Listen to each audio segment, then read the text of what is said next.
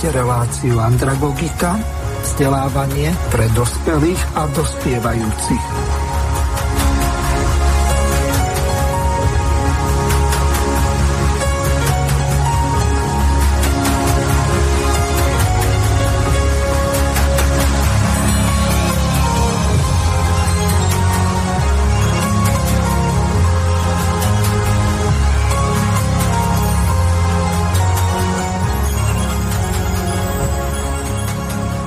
Vážená milé poslucháčky a poslucháči, od mikrofonu vás pozdravuje Miroslav Hazucha, ktorý vás spolu s ďalšími našimi spolumoderátormi bude sprevádzať reláciou Prebudzanie Slovenska. Pokračuje v rámci relácie vzdelávanie pre dospelých. Jedná sa o 44. časť v dnešnej relácii e, sme si vybrali spomienky na hrdinov národa, konkrétne inžiniera Petra Šveca, plukovníka vo výslužbe, inžiniera architekta Juraja Micháleka a doktora Reného Baláka PhD. E, pri tejto príležitosti e, mám po tú čest privítať aj ich následovníkov. No a Teraz odovzdávam slovo Daške Kvapilikovej, aby e, predstavila spolu s Jozefom Filom e, svojich hostí. Nech sa páči, Daška má slovo.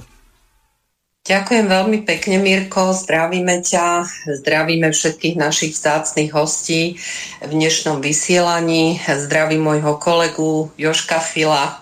Ahoj, Jozef. Pekný dobrý deň. Pekný dobrý deň, pozdravujem. Takže krásny slnečný pozdrav z Bratislavy a ja som e, priviedla našich milých hostí. Vítam e, v prvom rade pána Vladimíra Rečla, s, ktorými, s ktorým budeme spomínať na pána inžiniera, architekta Juraja Michaleka. Dobrý deň. Dobrý deň všetkým. Vítajte v našom vysielaní. E, v druhej časti sa povenujeme spomienkam na Petra Šveca, takže som si dovolila prizvať e, Petra Šveca mladšieho. Vítajte. Dobrý deň želám, ďakujem pekne.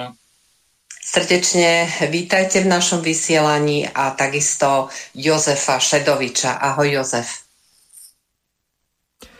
Dobrý deň želám všetkým poslucháčom aj diskutujúcim. Ďakujem veľmi Som pekne. Veľmi rada. A do tretice sme si pozvali pána Richarda Baláka. Vítajte, pán Richard. Ďakujem, pozdravujem všetkých poslucháčov aj diskutujúcich. Takže e, veľmi e, vzácna zostáva dnes, takže budeme si pomáhať s Jozefom e, pri moderovaní. Verím, že aj Mirko prispieje, pretože poznal všetkých troch týchto našich priateľov, národovcov. Preto sme si dovolili eh, nazvať dnešný diel prebudzania Slovenska eh, spomienka na hrdinov národa, pretože naozaj eh, ho ich za tých hrdinov považujeme.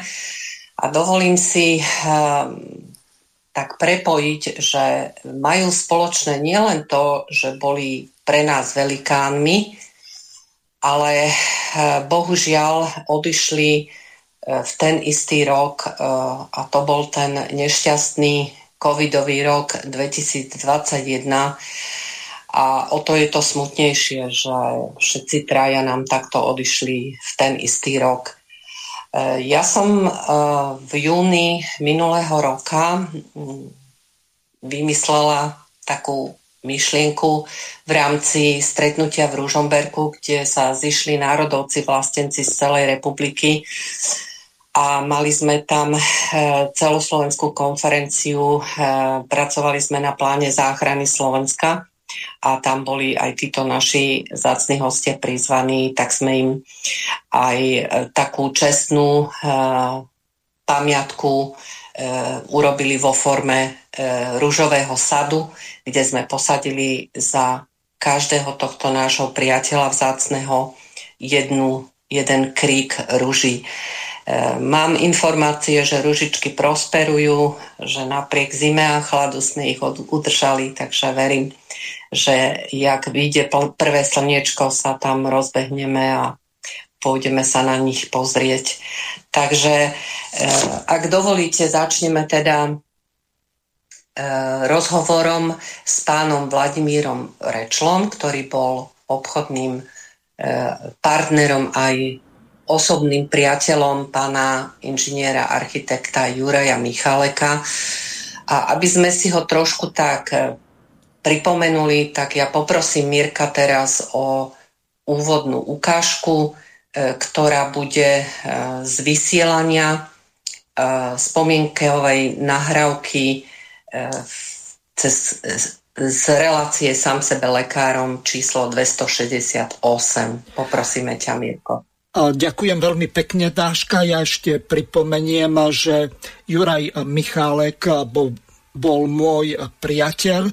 On dokonca ma nahovoril, aby som po kolegovi Marianovi Filovi prevzal do môjho vysielacieho času túto reláciu. Prebudzanie Slovenska pokračuje, takže o tom je to ťažšie, pretože pán René Balák, takisto pán Juraj Michálek a dokonca aj e, pán Peter Švec, e, tak e, boli mojimi hostiami vo viacerých reláciách a o to mi je to ťažšie, o to sa mi viac chveje hlas a o to mi je oveľa ťažšie hovoriť o tom, lebo keď si spomeniem na Petra Šveca, tak okrem Ivana Melichera a jeho rodiny, tak som bol asi predposledným človekom, ktorý v tú osudnú chvíľu, v tú sobotu pred jeho úmrtím, tak s ním komunikoval.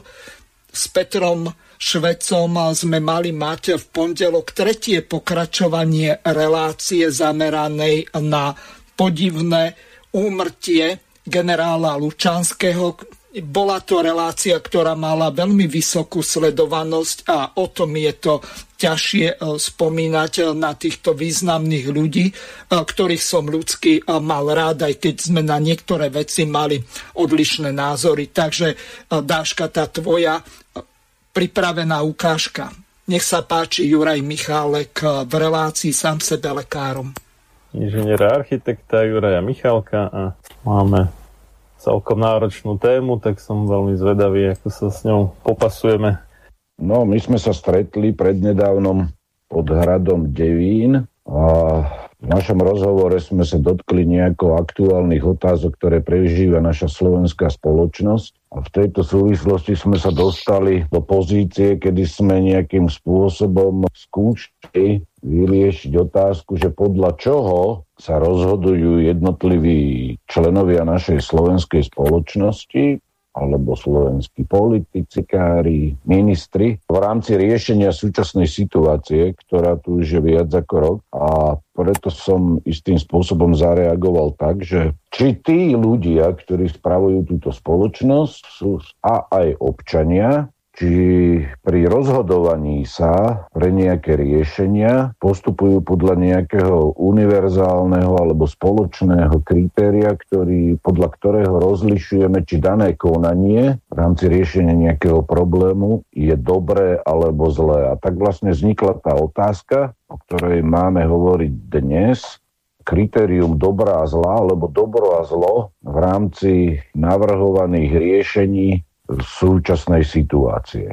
A s tým súvisí samozrejme otázka, že čo je to kritérium, aké je to kritérium, kto ho nejakým spôsobom ustanoví a prečo práve toto zvolené nejaké kritérium nejakým človekom alebo subjektom máme považovať za to správne kritérium. Čiže ide o nejaký referenčný bod, ktorý je natoľko univerzálny, aby sme mohli spolahlivo povedať, podľa tohto referenčného bodu, že toto je dobré a toto je zlé. Čiže asi takto na vstup by som zareagoval.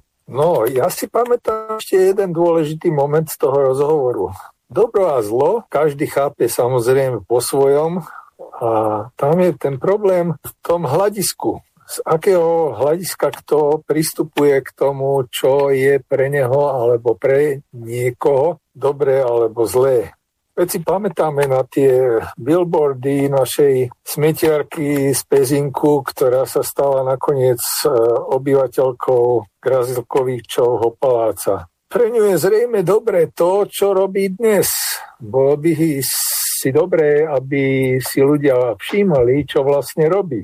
Akým spôsobom reaguje na vyvíjajúcu sa situáciu a čo svojimi postojmi, činmi aj nečinnosťou vlastne spôsobuje. Lebo ako som povedal asi no, vyše pred rokom, keď sme prvýkrát na túto tému rozprávali s inžinierom Filom v rady Slobodná vysielač v relácii sám sebe lekárom alebo Bútla a Vrba, už si nepamätám. Toto všetko je iba slona. Dneska by sme povedali, že maska. Je to vlastne to rúško, za ktorým sa skrýva skutočný problém a ten problém vôbec nie je v tom, že by bola nejaká pandémia a dokonca ani epidémia.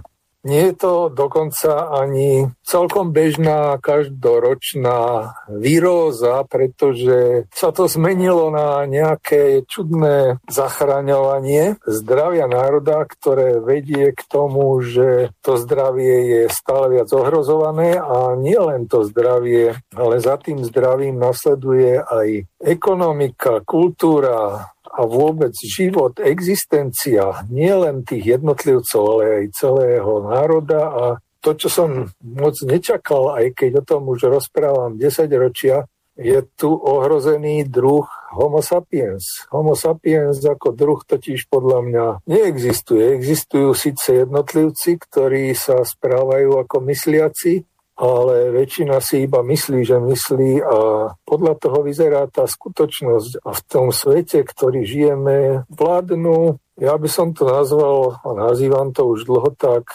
homostupis, hlúposť. Hlúposť ľudská vládne, pretože to, čo je dobro, čo je zlo, čo je choroba, čo je zdravie, čo je fungujúca alebo nefungujúca spoločnosť, dokonca čo je mier alebo vojna, rozhodujú blázni a hlupáci. Ja som to konštatoval tak, že dnes sa cítim nielen na Slovensku, dneska v celom svete, ako vo veľkom väzení, ktoré riadia blázni.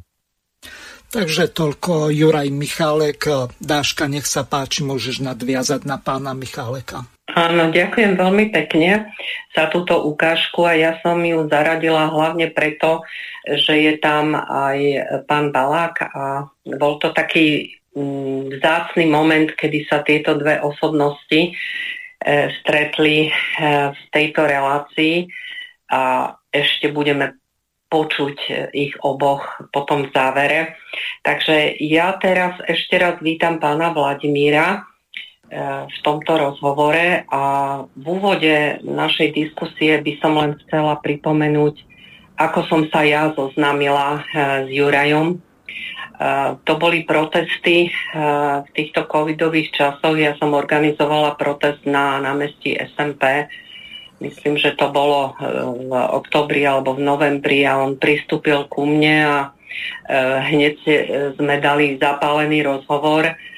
Odvtedy sme aktívne spolupracovali na rôznych projektoch a e, Juraj bol nielen vzdelaný, nesmierne vzdelaný človek, e, polyglot, on bol vedec, on bol spisovateľ, e, zapálený vlastenec, on bol liečiteľ a sebaliečiteľ a fascinovali ma všetky jeho nápady a všetko, čo vymyslel, pretože on rozvíjal tela, duchu, ducha aj dušu a preto sa dalo od neho veľmi veľa naučiť. Takže vedela som o jeho diagnóze, že sa liečil na e, onkologickú chorobu a v podstate sa aj samo vyliečil. No a tu už vedie cestička k spolupráci s pánom Vladimírom Rečlom. Takže pán Vladimír, môžete našim poslucháčom mm, povedať, aký vzťah bol medzi vami, ako ste sa vy dvaja stretli? Uh, bolo to veľmi, veľmi zaujímavé stretnutie, pretože na prelomený roku 99-2000 som bol riaditeľ, zástupca e, svetovej e, firmy na pre kancelárske stoličky a kancelársky nábytok. A prišiel nám do showroomu človek, veľmi zvláštne oblečený, vysoký, priamy, pýta si hneď, kto je tu šéf. Boli sme tam traja, tak rýchlo sme si sadli spolu a, a začal mi hneď hovoriť, že aké máme na nič stoličky. A to, boli, to je svetová jednička v rámci kancelárskych stoličiek. Takže ja som na ňu pozeral, v prvom kroku som myslel, že či prišiel nejaký UFO, alebo blázon, alebo že, že čo si to vlastne dovoluje u nás v showroome v office. A potom vlastne, ale čím ďalej viacej rozprával, tak tým ma to viacej začalo zaujímať, že toto nie je blázon. Toto je práve naopak, toto je neuveriteľný týpek a začali sme sa stále viac a viac baviť a zistil som, že on tomu veľmi, veľmi dobre rozumie a v tom čase už e, vymýšľal, už mal tak, tak poloho, polohovačku vymyslenú. Či vy, keď ste spomenuli ako liečiteľ, uh, ja by som ja by som tam doplnil vynálezca, objaviteľ, samozrejme architekt vyštudovaný, ale univerzálny tvorca. On to tak aj sám hovorí, že to je cieľom, aby človek sa stal univerzálnym tvorcom. Bol univerzálny tvorca a človek s veľkým če. Ale k tomu stretnutiu ešte naspäť. Uh, bol to pre mňa šok a behom asi 15-20 minút sme si začali postupne viac a viac rozumieť, pretože uh, sme za- začali zisťovať, že si rozumieme v rôznych oblastiach a čím viacej sme išli, pretože kto poznal Juraja, tak vie, že bol veľmi priamy. On vedel ľuďom ublížiť, hej?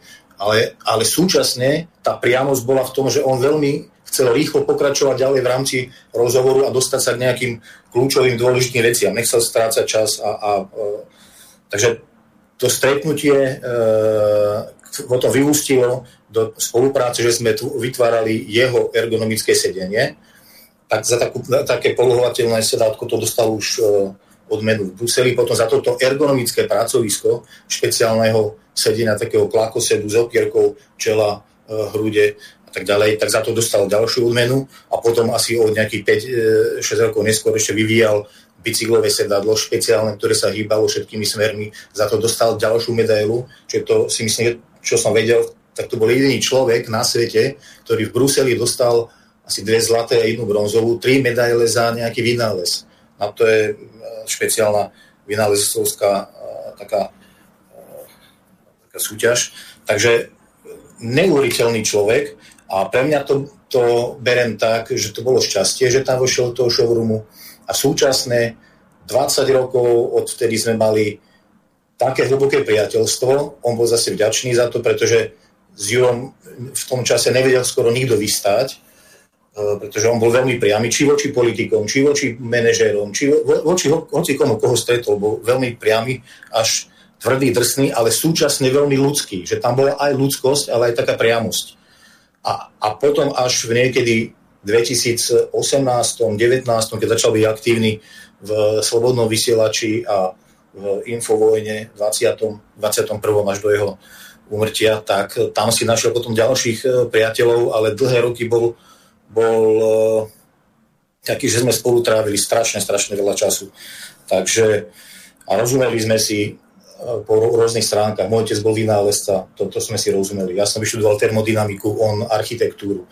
Potom som po termodynamike išiel študovať ekológiu a životné prostredie do Francúzska v 93. 94. Jeho extrémne zaujímalo životné prostredie a človek v tom životnom prostredí a, a ako to urobiť dobre, správne, nie ako to riešia mnohí ekológovia, že chcú ochraňovať len konkrétny jeden druh a, a za, zabúdajú na, ten, na tú komplexnosť a tak ďalej a tak ďalej. Vo filozofii sme si strašne rozumeli, v histórii no, mali sme krásne priateľstvo, tým, že ja mám 4 deti, tak on pri tých štyroch deťoch vlastne zase e, si potvrdzoval také tie svoje objavy, ktoré mal predtým aj v rámci psychológie, vývoja. No, obrovské množstvo času sme spolu strávili a chodili sme objavovať veci, takže to, takže na úvod asi len toľko. No. Áno. Ďakujem pekne. Ja by som doplnila, že naše rozhovory viedli ku činnej kompetencii, ku Slovensku, ako on hovoril o samo sebe správe aby sme sa samo seba spravovali, takže siahodlhé e, debaty, diskusie a tam určite si to pamätá aj Jozef a tam sme viedli nejednú debatku. Čo povieš, Jozef? Ako si ty pamätáš e, nášho Juraja? Tak e, v podstate mne dali kontakt na Juraja e, priateľia zo Združenia slovenskej inteligencie, keďže chceli rozšíriť moderátorský tím, tak som dostal potom ponuku spolu moderovať spolu s tebou aj e, s pánom Jurajom Michalekom. A tam som sa s ním vlastne stretol prvýkrát. On si potom aj vycestoval ku mne domov, aby sme sa trochu porozprávali na túto tému. On tu mal a má teda mal veľmi dobrého kamaráta, pána docenta Jana Dudáša, takže prišiel za ním, oni potom prišli ku mne domov, trošku sa zoznámili zase s mojou rodinkou, ja mám tri deti, verím, že sa u mňa cítil, cítili príjemne. A on vtedy v, v, prezentoval taký ten komórkový systém, čo sa tý, on vtedy pri, predpovedal, čo príde a dnes to vidíme, že sa to blíži e, naozaj už milo, milovými krokmi. E, on propagoval e, také maličké, aby si ľudia budovali také maličké sklady alebo komórky, kde budú mať zásoby na to, na to obdobie prechodu alebo prestavby monetárneho systému. To ma veľmi zaujalo. Takisto propagoval tzv akvapóniu. Myslím, že som to dobre eh, vyslovil. Akvapóniu. Vlastne si pestujete eh, doma eh, rybky a zároveň si pestujete aj ovocie a zeleninu. Taký, taký prepojený systém. To mi tiež prišiel vysvetliť, to ma zaujalo. No a samozrejme sme sa rozprávali aj o spomínanej činnej kompetencie, a o, o občianskom systéme alebo občinovom systéme, kde som vlastne prvýkrát počul, že je potrebné zrušiť tento starý systém parlamentnej demokracie a nastoliť niečo, čo budú mať pod kontrolou občania tým, že si budú zo svojich radov delegovať činne kompetentných, morálne a mravne zdatných jedincov, kontrolovaných e, funkčným e, referendum. Tak to je taký ten e, môj pohľad a moja spomienka na Juraja. Na, naozaj vysoko kultivovaný, rozhľadený, vzdelaný človek. No Joško, ja by som mal hneď na teba jednu takú zásadnú otázku. Tá spočíva v tom, dobre by bolo našim poslucháčom aspoň v základných rysoch priblížiť ten objav tej činnej kompetencie, ten systém toho zvláštneho Michálovského alebo Michálok vedeckého prístupu pri výbere tých, ktorí budú riadiť a spravovať naše veci verejné.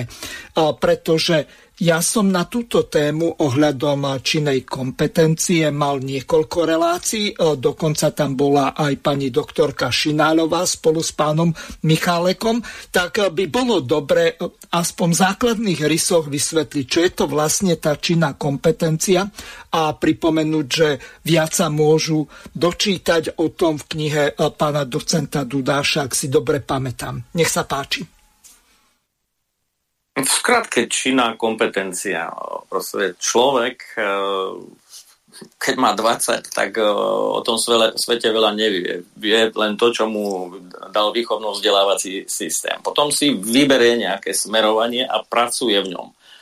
A, tá, a tou svojou prácou v čase si overuje svoje schopnosti a keď ich ešte odozdáva e, v prospech celku, ano, tak to je taká spätná väzba. Takže či nekompetentným sa človek nemôže stať e, v 20, 25 alebo v 30 e, rokoch. Tam je myslená e, viac tá prax, skúsenosti, a hodnoty.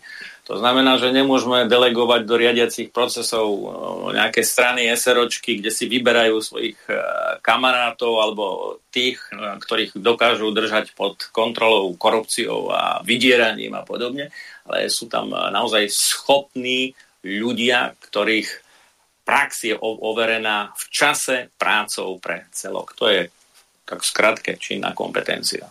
No ja ťa doplním, tam sa v podstate jedná o systém výberového konania, kde v podstate e, súťažia medzi e, sebou o e, to, kto z nich predloží najlepší projekt, tí uchádzači o konkrétny no, nejaký post, funkciu alebo verejnú službu.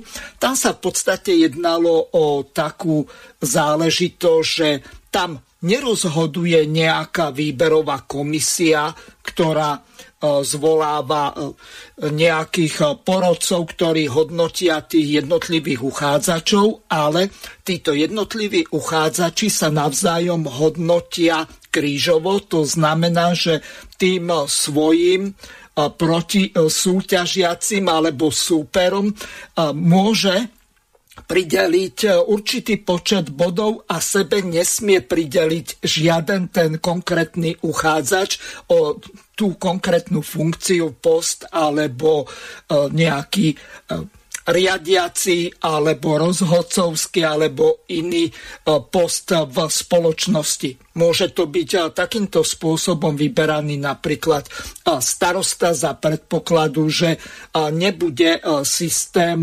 nejakých zastupiteľských volieb alebo niečo podobné na akúkoľvek funkciu môže byť takýmto spôsobom vybraný ten konkrétny človek takým spôsobom, že ho de facto vyberú jeho súpery. Neviem, či som to zrozumiteľne vysvetlil, ale takto si to zhruba spred nejakých 4 rokov pamätám. Nech sa páči, pokračujte. Dobre si to povedal a som veľmi rada, že si to pripomenul, lebo my sme mali aj my traja spoločne veľa debat na túto tému, aj sme hľadali e, ľudí, ktorí by sa o toto zaujímali. A určite Slovensko by inak vyzeralo, keby sme používali túto činnú kompetenciu v praxi. Takže ďakujem Mirko, že si to pripomenul. A ja ešte spomeniem, že bol aj e, športovcom, denne bicykloval, robil veľmi dlhé trasy a bohužiaľ tá cesta e, na bicykli mu bola aj osudná. A e, rada by som teda sa vrátila k pánovi Vladimírovi, ktorý z nás všetkých asi k nemu mal najbližšie, pretože spolupracovali. A keby nám ďalej porozprával ten príbeh e, toho samoliečiteľstva, keď Juraj vyliečil svoju dosť závažnú onkologickú chorobu, zdravou stravou, špeciálnym medom e, a špeciálnymi hubami, chorošami, zdravošami, ako ich Juraj volal, e, ktoré chodil zbierať. A ako to vlastne bolo s týmto mimoriadným elixírom, ktorý ste potom, ako som sa dozvedela, spolu vyrábali a predávali, pán Vladimír. Mm-hmm tak e, bolo to tak, že Juraj e, e, dostal rakovinu a v tom čase on stále išiel štandardnou medicínou a samozrejme veril plnohodnotne lekárom, lenže keďže aj napriek všetky tie chemoterapie rádio, čo mal, sa mu to vrátilo, vrátilo do roku, aj keď plnil všetko, čo mu povedali, mal už metastázy po celom tele, tak uh, už nechcel potom pokračovať v štandardnej metóde, medzi tým si začal stále viac a viac naštudovať prírodné veci. Moja babka bola bylinkárka, dlhšie som ho na to nahováral a uh, potom som strašne rád, že sa na to dal a on si naštudoval tie veci, pozisťoval veci, zistil, že v kultúrach, kde nemajú až taký problém s rakovinou alebo s niektorými chronickými ochoreniami, takže používajú strašne veľa v, v kuchyni zdravoše pri dlhodobom vývare a tak ďalej. A to je jedno, či to bolo v Sibíri, či to bolo v Číne, či to, bolo, či to boli v Amazónii alebo kde v Afrike. E, tieto výskumy si on sám porobil, poobjavoval a povedal aj tým lekárom na Klenovej, na Kramároch, že, že chce teraz od nich už len to, aby mu merali markery, ale že už ďalšiu chemoterapiu brať nebude.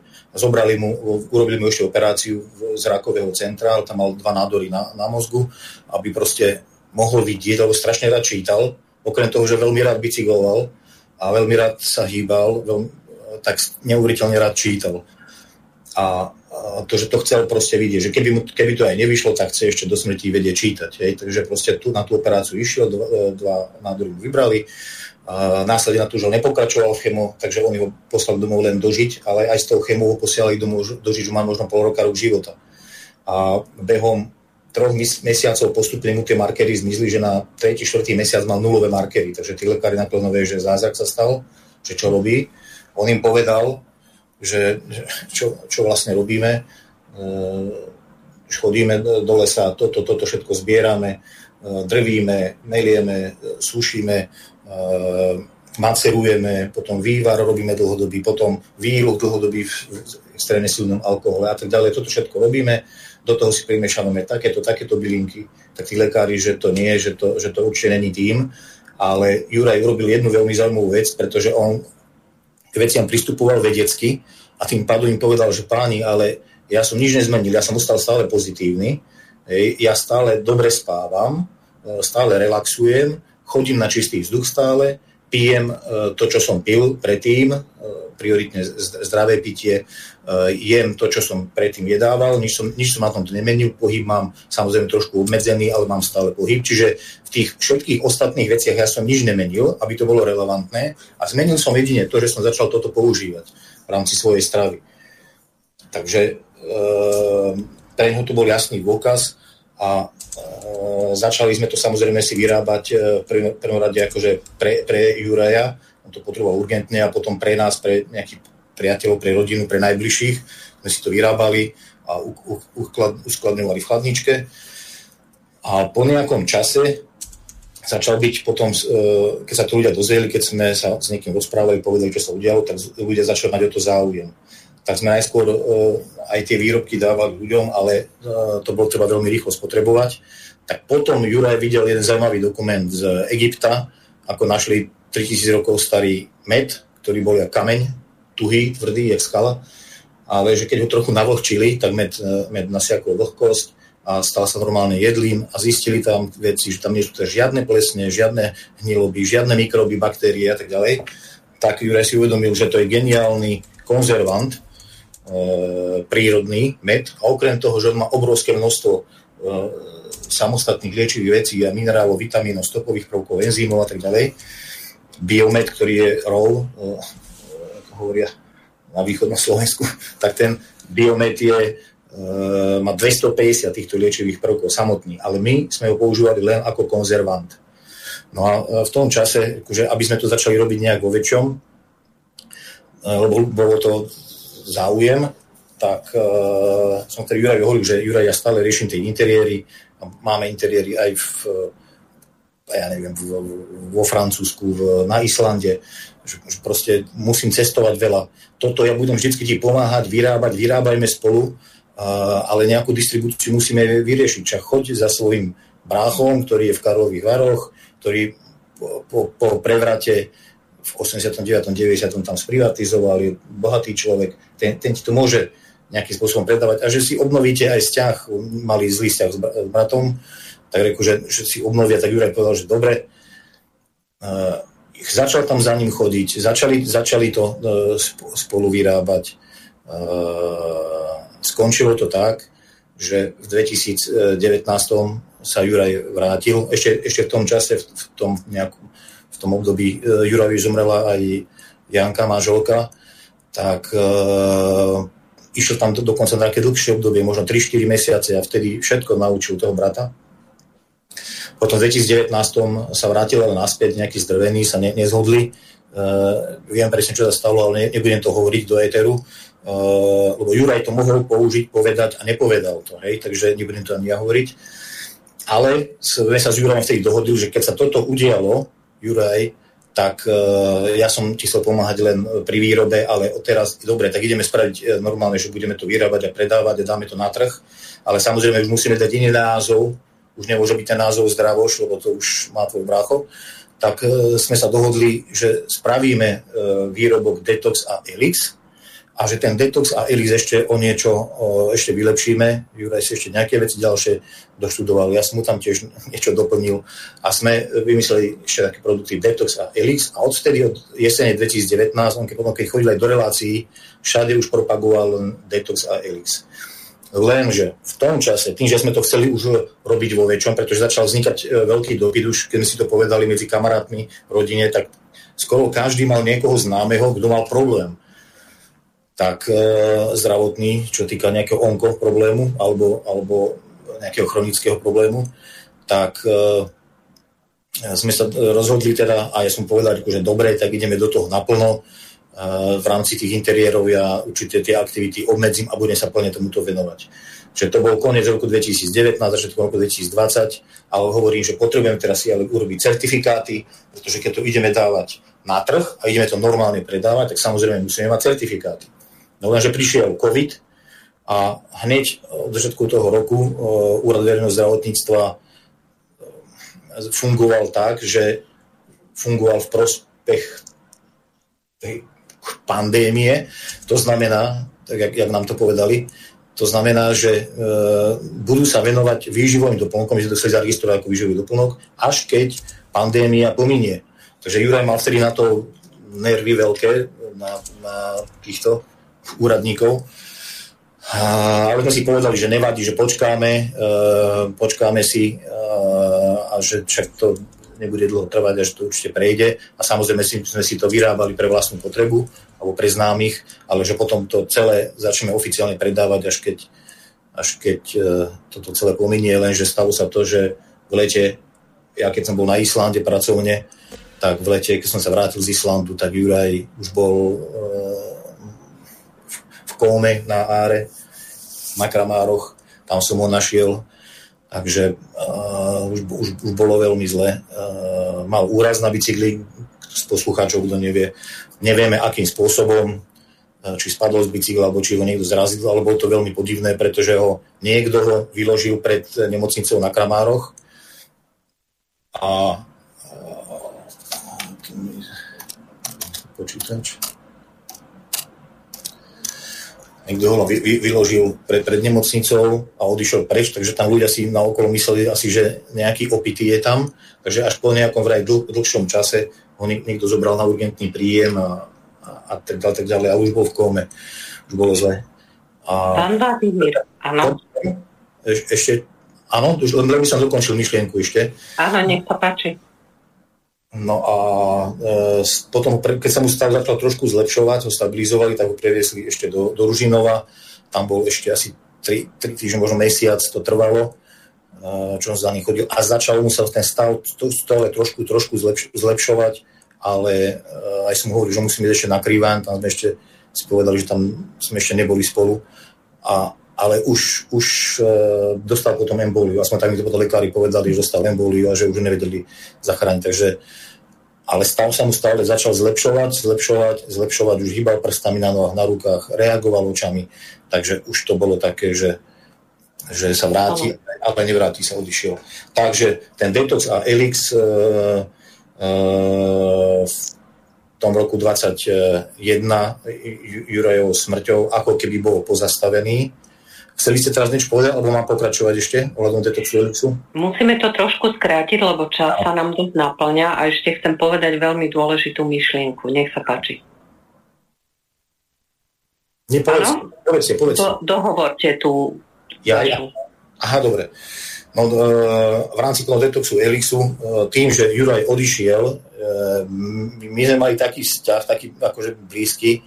Pre mňa to bol tak, tak blízky človek, že ja som bol rok v údzovkách mentálne, e, psychicky paralizovaný, čo sa týkalo detoxu a elixu. Mne všetko pripomínalo Juraja. Čo ja som proste, keď niekto potreboval chcel, tak som to nejako vyrobil, ale nechcel som to ani, ani, ani riešiť. Až v roku 2022, e,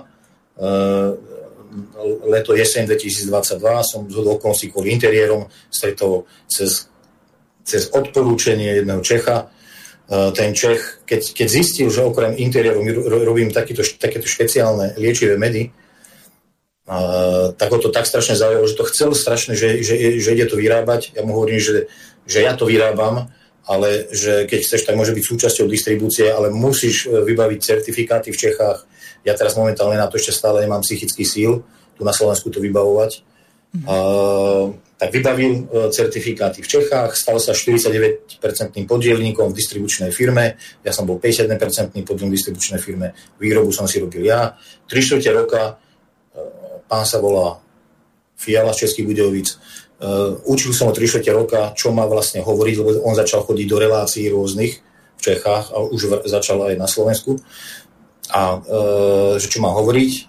No ale po 3 roku, uh, keď už sa všetko možné naučil, tak uh, založil si firmu novú a od jesene 2023 si robí svoje produkty, ktoré dováža z Číny, v Čechách si to e, dorába čínske produkty a ešte má tú drzosť sa nejakým spôsobom zaštiťovať Jurajom, úplne drzosť a v jednej relácii 28.12. teraz decembra ešte dokonca hovoril, jak sa on stretol s Jurajom a od Juraja sa inšpiroval a Juraj ho inšpiroval, aby išiel do Číny takéto no úplne zle. Takže som si povedal, že nedá sa nič robiť, ideme to riešiť a Detox Elix bude fungovať, máme vybavené certifikáty, a ideme riešiť e, plnohodnotnú distribúciu. Vyrobených máme dosť a kto nás pozná, či z Infovojny, či zo Slobodného vysielača, my sme fungovali na stránke, čo Juraj to propagoval, prírodne liečiva v mede.sk.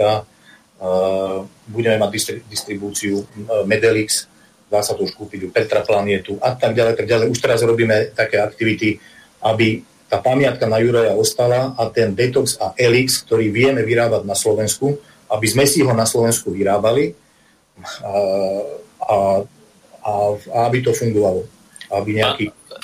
Pán Reslov, e, to je veľmi dobrá správa. Ja len môžem potvrdiť, že tieto výrobky sú viac než fantastické. Ja som si od vás kúpil e, ešte, keď Juraj žil, e, väčšie množstvo, takže ešte mám dva alebo tri medy, medy v zásobe. Ja ich hlavne používam na posilnenie imunitného systému v takýchto prechodných obdobiach alebo v zime, výrozných a podobne a má to naozaj veľmi silný podporný účinok na imunitný systém. Sám sa venujem zdravému životnému štýlu, podnikám v tejto oblasti, takže môžem len potvrdiť, že a som veľmi rád, uh, čo ste teraz spomenuli, takže hneď sa aj hlásim a si objednám ďalšie, keď budú k dispozícii.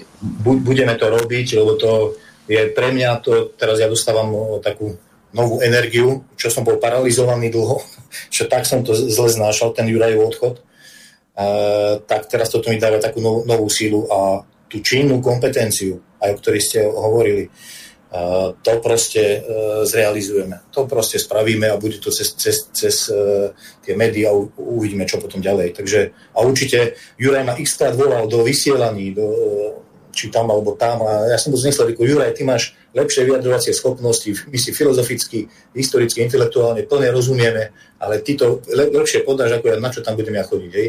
Ale nič, budem musieť, to, to nedá sa nič robiť, budem chodiť a budeme to propagovať, lebo to je tá geniálna vec a máme toľko dobrých spätných väzieb od ľudí, ako im to pomáha, čiže na Jurajovú pamiatku toto robiť proste budem. Takže to tak.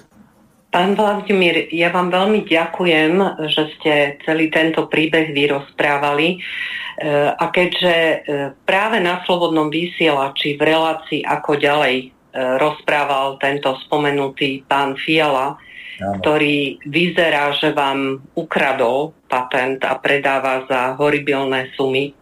Takže verím, že spravodlivosť si nájde svoju cestu a pre skutočne peknú spomienku na Juraja a všetky jeho vynálezy sa to poupratuje a že sa vám bude dariť s vašou novou firmou. Takže dovolte mi na záver nášho rozhovoru popriať vám veľa zdravia, veľa úspechov, veľa šťastia v podnikaní. Ďakujem vám, že ste prišli do našej relácie a e, poprajme si, aby tá spomienka na Juraja nám zostala živá a tebe, Juraj, prajeme šťastné plávanie svetlom. Sme stále s tebou v spojení srdcom aj myslou. Ďakujem vám za rozhovor a teraz už poprosím o pesničku pre Juraja a vybrali sme pesničku od Martiny Partlovej Modlitba pre dušu. Poprosím. Takže nech sa páči.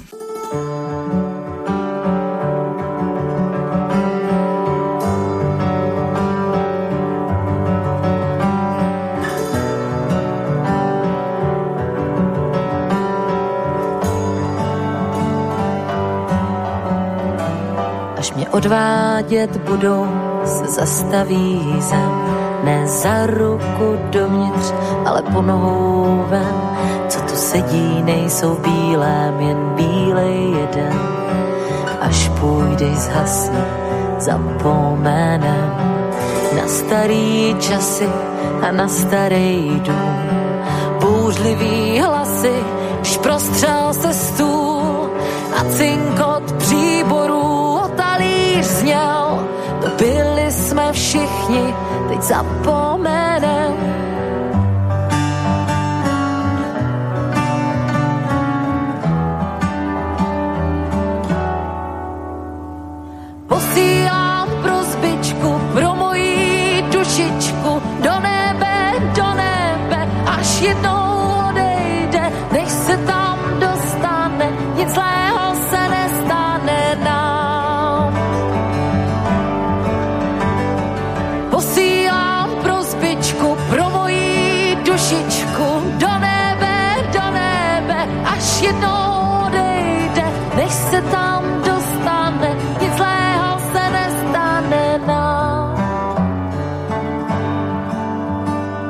Dokončí proslovy hlavy skloní, že si na lepším místě, kde nic nebolí, připí na život zahrnou zem, až půjdeš taky zapomenem na první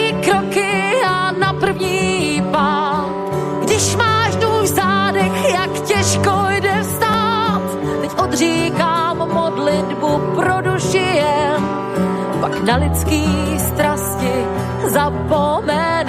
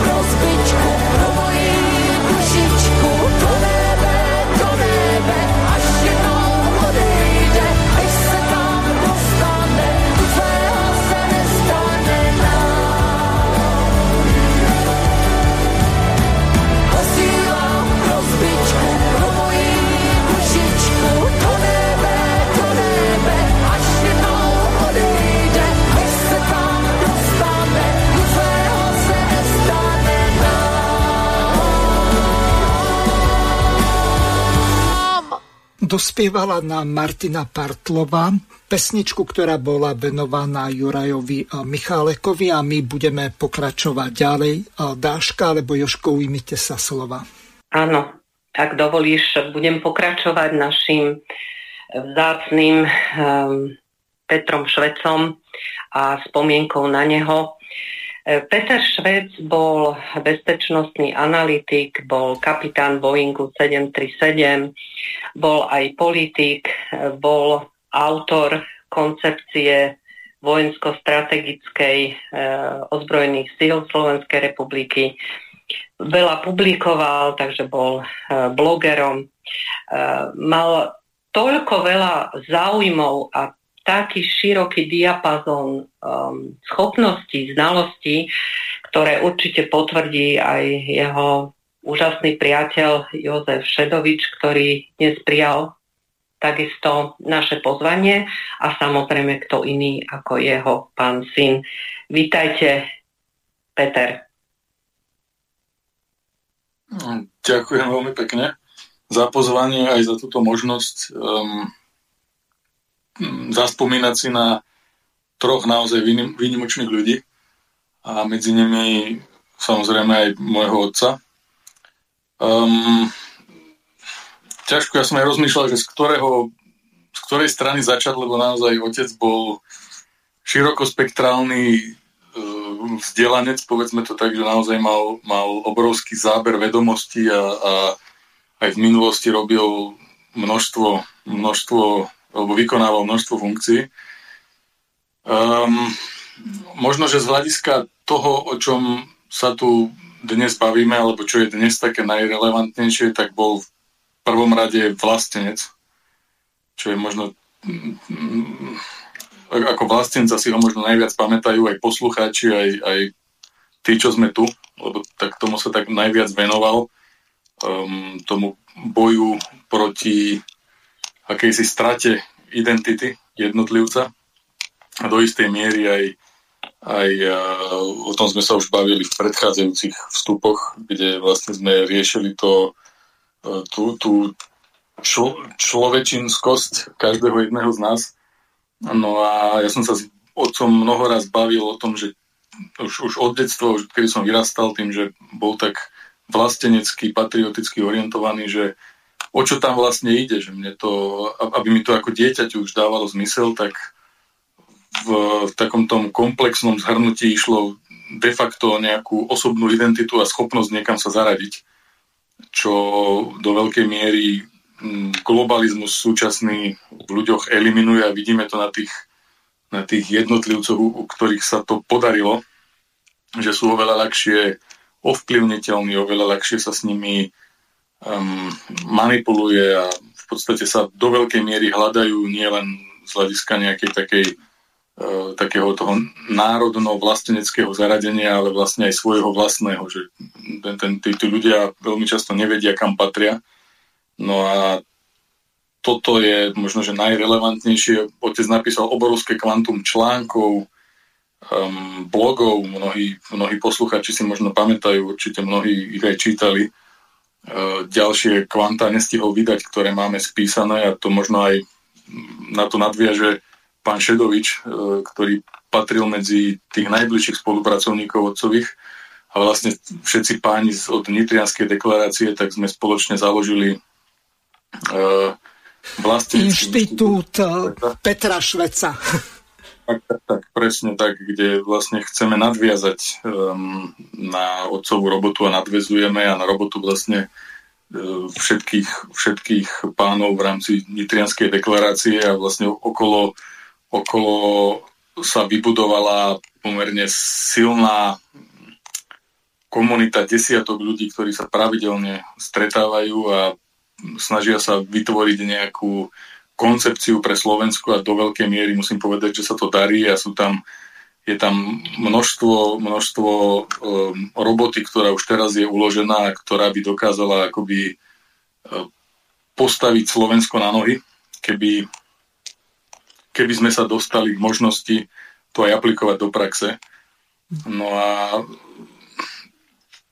v podstate otec vždy vychádzal z lebo často, často je vidieť, a keď sa bavíte s mnohými ľuďmi, tak u nás bolo ako, ako si tak vykorenené, alebo tak prirodzene sa zo Slovákov ako vytratila nejaká taká hrdosť, pretože sme si bohužiaľ takmer 150 rokov až na pár, až na pár výnimiek sme si nepísali históriu sami. Písali za nás bohužiaľ zástupcovia iných, iných národov a teraz máme podstate možnosť toto napraviť a snažíme sa to naprávať. A na mnohé z týchto vecí otec upozorňoval a postupne viac menej okrem toho, že v tom našom inštitúte sa snažíme uh, dávať dohromady mozgy uh, ľudí vlastenecky orientovaných, ktorí sú ochotní pracovať pre Slovensko, tak postupne budeme vydávať aj články a myšlienky, ktoré otec napísal, lebo napriek tomu, že sa venoval v blogoch často aktuálnym témam, ľudia, ktorí vedia čítať medzi riadkami, tak aj v tých e, blogoch a článkoch, kde písalo o aktuálnom dianí, tak dokáže si tam z toho vytiahnuť nadčasové myšlienky. A okrem týchto písal aj mnoho, napísal mnoho článkov, ktoré sú nadčasové a relevantné dodnes a myslím si, že relevantné budú ešte na ďalšie 10 ročia. Takže toto, toto sme si stanovili ako takú hlavnú úlohu v rámci inštitútu.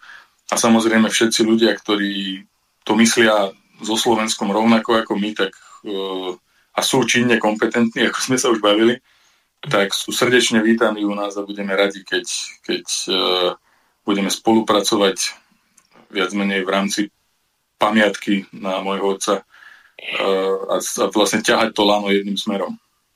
Áno, to je veľmi dôležité. Ďakujem veľmi pekne. E, pripomeniem, že Peter bol veľmi dynamický, razantný a viem, o čom hovorím, pretože sme boli narodení v jeden deň 21.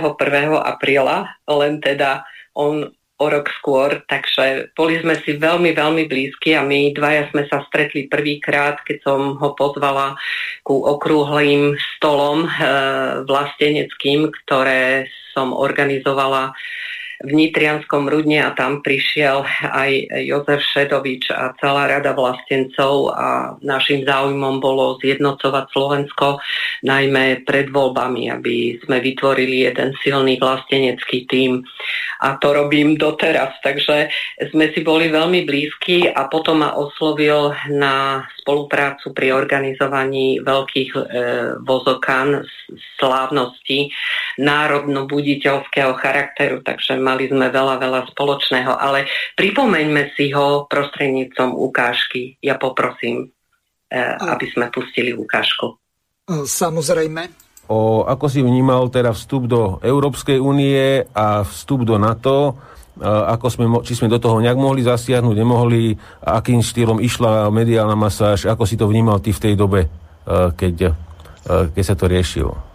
Jasné, tento, treba oddeliť vstup do Európskej únie a vstup do NATO. NATO má byť, má byť to, že nie je obranná organizácia, ktorá vlastne e, sa pokúšala už od e, toho procesu osamostatňovania a pádu teda komunizmu, ale osamostatňovania mnohých malých štátov, dostať pod svoje krídla viaceré tie štáty. Na to teraz ja nebudem dávať celú prednášku, čo tam boli, aké mechanizmy, aké tie produkty, ktorými sa usilovali dostávať e, do toho priestoru sem. Ja som sám sa zúčastnil ako vojak na mnohých cvičeniach medzinárodných, začali sa prakticky už okolo roku 96, hej, Uh, tie prvé, v 95. som robil prvú tú operačnú školu, ja mám paradoxne v Británii e, operačnú školu pozemných síl, ej, ale tu, u nich to je tak, že vtedy boli ešte tri akadémie pre každú zložku, čiže letci mali jednu akadémiu, kde by som za normálne okolnosti patril. E, bol som jeden zo šiestich, teda v takom výberovom, veľmi prísnom výberovom procese,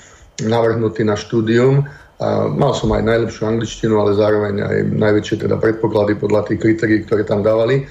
Aj keď rozhodovala o tom naša strana, ale konečné slovo mala potom britská strana, že koho zobere. A oni to dávali aj podľa toho, že aby tam bola nejaká vyvážená úroveň zahraničných z tých jednotlivých zložiek. Čiže na pozemných, aby mali aj pohľad letca. U mňa zavažilo to, že ja som už počas e, pôsobenia v Mošnove na letisku robil letovoda pre výsadky, čiže bol som vlastne veľmi úzko spojený s tým, čo je súčinnostná spolupráca medzi E, pozemnými silami u nich alebo špeciálnymi a letectvom. Ja som najviac robil hlavne so špeciálnymi silami a potom s tým, čo je vo svete známe ako Rangers, čiže tie, či už e, sú to zelené barety alebo ďalšie prvky, ktoré vlastne majú prieskumné jednotky v sebe alebo prieskumné úlohy. Čiže robili sme aj s prieskumnými útvarmi a ja som vlastne robil aj riadiaceho na zemi, ako riadiaceho výsadkov aj počas viacerých cvičení. Ako mladý chalan, veľmi mladý, ešte nadporučík dokonca.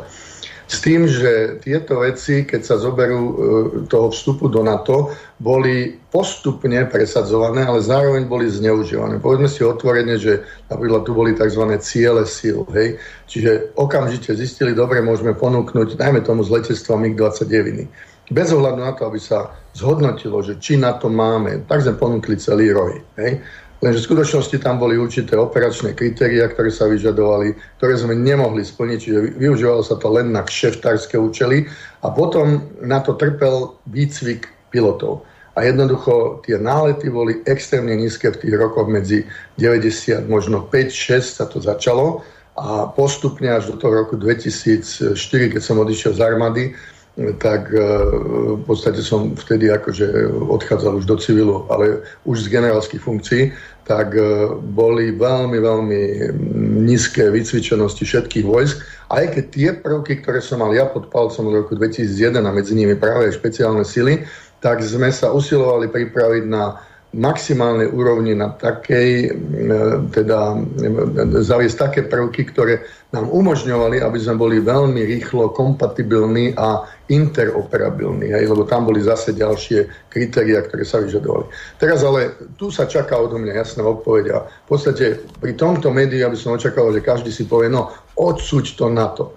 Ja som vlastenec hej, a to nikdy ani na sekundu som od tohto neodstúpil, ale zároveň napríklad vtedy ma v roku 2000 alebo 99 ešte ma navrhoval, nebudem to tajiť, e, pán Čarnogórsky, e, vtedy ako minister e, spravodlivosti, ale bol zároveň predseda KDH, ma navrhoval za štátneho tajomníka. Mali sme debatu.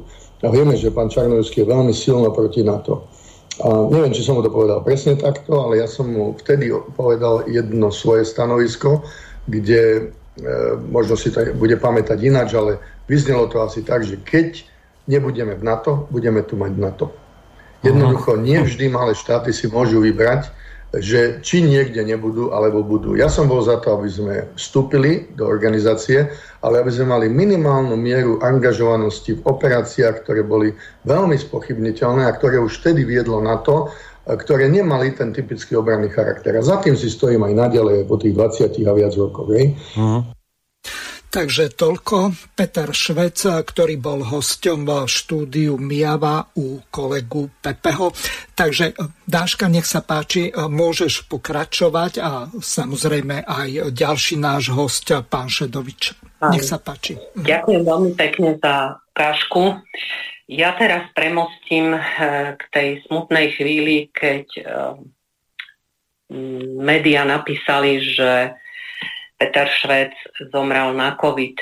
Všetkým nám veľmi stiahlo srdce a určite uh, najviac jeho pani manželke, ktorá išla povedľa neho s, s veľkou láskou a pomocou a určite jeho najbližšiemu priateľovi Jozefovi Šedovičovi. Vítaj, Jozef, Nechcem, aby sme boli nejako prudko sentimentálni, ale naozaj sa mi tisnú slzy do očí. Ale v každom prípade by som bola rada, keby si si ty e, zaspomínal na nášho spoločného priateľa. Nech sa páči. Skôr ako dáme slovo pánovi Šedovičovi, pripomeniem, že druhá časť tejto relácie je kontaktná.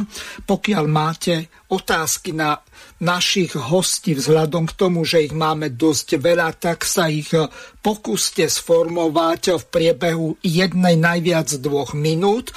Môžete volať na telefónne číslo plus 421 910 473 440. Môžete využiť aj Telegram, Signál alebo WhatsApp. Nech sa páči, pán Šedovič, máte slovo. Ďakujem veľmi pekne. No skutočne mne sa tiež ťažko hovorí k tomuto, tak jak si to nasadila Dagmarka, e, lebo doteraz, e, doteraz mi je veľmi smutno za môjim priateľom a myslím si, že to je obrovská strata aj pre našu Slovenskú republiku a pre náš národ, lebo Peter bol skutočne presvedčený vlastenec, neuveriteľné vedomostne vybavený, neuveriteľne akčný, schopný proste vyprodukovať dokument skutočne na vysokej aj právnickej úrovni, pretože mal ohromný rozhľad vo všetkých smeroch, či, či, to bola, či to bola obrana, či to bola ekonomika, či to bolo školstvo, či to bolo teda to letectvo, ktoré z duše ako miloval a ktorého sa nechcel vzdať, tak e, vo všetkých týchto, samozrejme, analytika ako analytik, ktorý vedel analyzovať všetky um, tie udalosti, poviem politické, ale ono, politické sú vlastne všetky, čokoľvek riešite, či vlastnú peňaženku, vlastnú rodinu, vlastný, vlastné mesto alebo vlastný štát, všetko je otázka určitej politiky. Hej? Pod, pod e, iný termín ťažko e, to schovať. Aj keď e, mnohí ľudia akože politiku nemajú rád a odmietajú ju, tak v podstate je treba sa tomu venovať a vyberať tých správnych ľudí do tej politiky, lebo potom to má ohromné dôsledky. Hej? Keďže ľudia dali dôveru napríklad Matovičovi, tak si zažili niečo neuveriteľné. A napriek tomu sa mnohým ešte oči neotvorili, čo ja žasnem. Hej? No, s Petrom Švecom my sme sa prvýkrát stretli, keď začalo takéto to kvásenie v tom 89. tak určite na, také sily, ktorým išlo aj o národné záujmy, vtedy ešte nie národno-štátne, lebo štát sme nemali, tak o národné záujmy, tak sme sa uh, stretali uh, na Hviezdoslavom námestí, také spievanky tam robila štúrová spoločnosť a odtiaľ sme sa tak ako spoznávali a potom bola jedna konferencia e, v Piešťanoch a tam som prvýkrát videl nadporučíka Petra Šveca, aj počul, ktorý tam vystúpil. No, ešte sme sa samozrejme nepoznali, z konferencie sme sa rozišli, potom sme sa stretli, keďže ja som sa o to nesnažil, ale Slovenská národná strana ma nominovala za poslanca, tak sme sa stretli v kampani. Peter, aj keď nekandidoval v tom šestom volebnom období, tak nám s tou kampaňou pomáhal. No a vtedy sme sa už začali spoznávať a videl som, že je to človek mimoriadne múdry, obetavý a hlavne presvedčený. Hej? Lebo Pravdepodobne každý človek má nejaké presvedčenie, ale je možné, že niektorí majú také a niektorí onaké. Hej? To správne presvedčenie vždy znamená robiť veci, ktoré podporujú, podporujú život. Hej? Život myslím teraz v širokej, v širokej, v širokom zábere. Musí, musí teda ten človek, aby bol život, tak musí ho podporovať aj, musí podporovať ekonomické veci, musí podporovať e, filozofiu správnu, musí vidieť svet správnym spôsobom, musí trvať na tom, aby rodina žila ako má žiť a aby bola dostatočne početná, aby sa to nahradilo a tak ďalej. Čiže to, to je život hej, ten, kto, kto propaguje niečo, čo je proti životu, napríklad LGBTI alebo ďalšie zvratenosti, e, tak ten ťažko ho dá, sa dá nazvať, že je, je za život. No, čiže potom sme s Petrom e, zabsolvovali túto kampaň. Ja som teda prišiel do federálneho zhromaždenia, bolo to 6. volebné obdobie a potom už e, to, to rýchlo skončilo. Hej, to bolo krátke obdobie a boli voľby. V tých voľbách Pe- Peťo kandidoval tiež za Slovenskú národnú stranu a obaja sme prešli do federálneho zhromaždenia. No a tam sme samozrejme spolupracovali v klube. Ten klub myslím, že mal veľmi dobré výsledky, pretože tá naša myšlienka sa nakoniec presadila. Čiže tvorili sme tam stratégiu nášho postupu, samozrejme už aj to v 6. volebnom období, ale potom aj v 7. a tam to pomerne veľmi rýchlo skončilo tým, že sme vlastne rozdelili majetok federácie. Federácia, tak jak aj Únia, akože v podstate nič nemá, nevlastní a netvorila, pretože bola tu Slovenská republika, bola tu Česká republika, všetko, čo bolo na území jednej republiky, druhej republiky, vlastne patrilo tým republikám a tá federálna nadstavba bola svojím spôsobom zbytočná, čo aj čas ukázal. Hej? No a toto víťazstvo sme dosiahli, boli sme absolútne spokojní, ja som z politiky odišiel, Peter tiež odišiel z politiky, vrátil sa k armáde a tam teda plnil mnohé zodpovedné funkcie, až teda posledná, tá ostatná bola e, zástupca náčelníka generálneho štábu, hej, v hodnosti plukovníka. No, e, nebudem hodnotiť tú, tú jeho profesionálnu činnosť na to, ja nemám ani dostatok informácií, ale Peťo mal ohromnú dôstojníckú česť. Hej, nikdy nebol schopný spraviť nejakú zákernosť, nejakú, nejaký podraz, hej.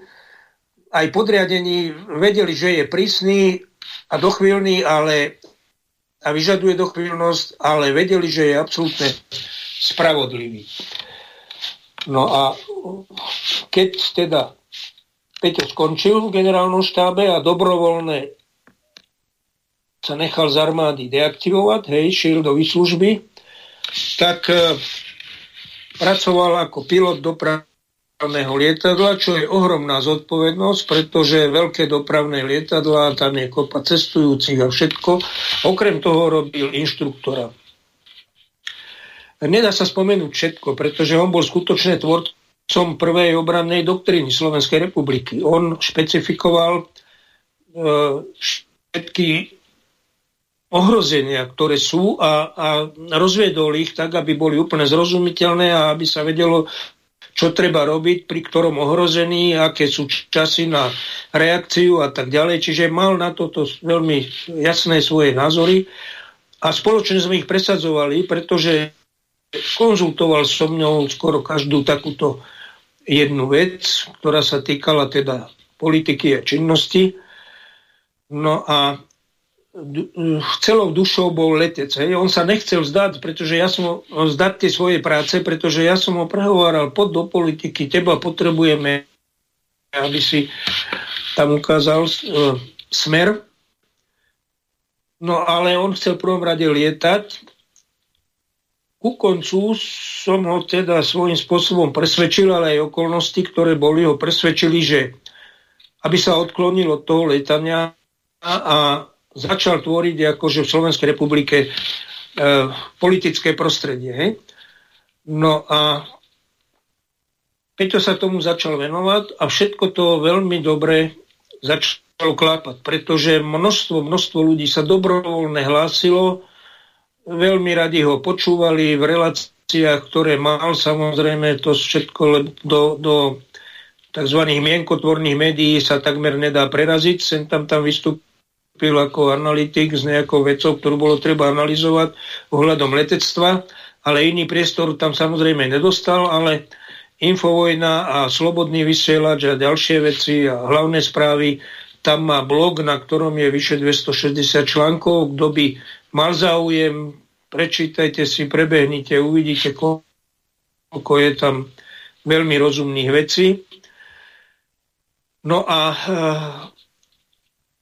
začali sme teda toto tvoriť. Samozrejme, ja poviem tak, takého človeka, ako bol Peter, si nemohol niekto nevšimnúť. A hlavné útvary, ktoré tu sú v Slovenskej republike, a bohužiaľ sme to dopustili, že je tu aj útvar psychologických operácií americkej armády, hej. Ja to len konštatujem, nič tým ani nenaznačujem, ani nič nehovorím. Ja to, čím sa zaoberajú, je vidieť na výstupoch, to je isté, ale oni sa k tomu nehlasia. No, čiže veľmi rýchlo si určité kruhy všimli, že toto je osobnosť, ktorá, ktorá je nebezpečná pre ideológiu e, liberalizmu a LGBTI a ďalších, ďalších vecí, proste určitých životných zvráteností. No a rozhodne ho vyhodnotili ako potenciálny e, pre nich problém, hej, potenciálneho nepriateľa. No a ten COVID, ktorý teda bol, tak za to sa dá skutočne skryť akože takmer všetko. Hej? Uh,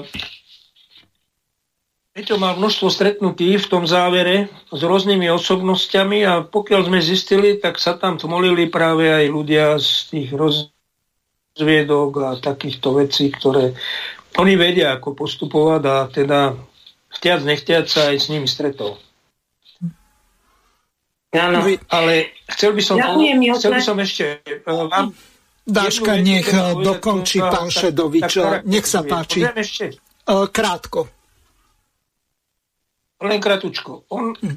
napríklad jednu myšlienku len vytrhnem z jedného textu. Jedinú vec, ktorú nenávidím z hĺbke duše, je propagácia nenávisti v akejkoľvek forme hovorí nám, vyhýbajte sa ako čersvetenej vode tejto metóde všetkých totalitných ideológií od sionistov cez francúzských jakobínov, sovietských bolševikov, nemeckých nacistov, čechoslovakistov, aj maďaronských panhungaristov.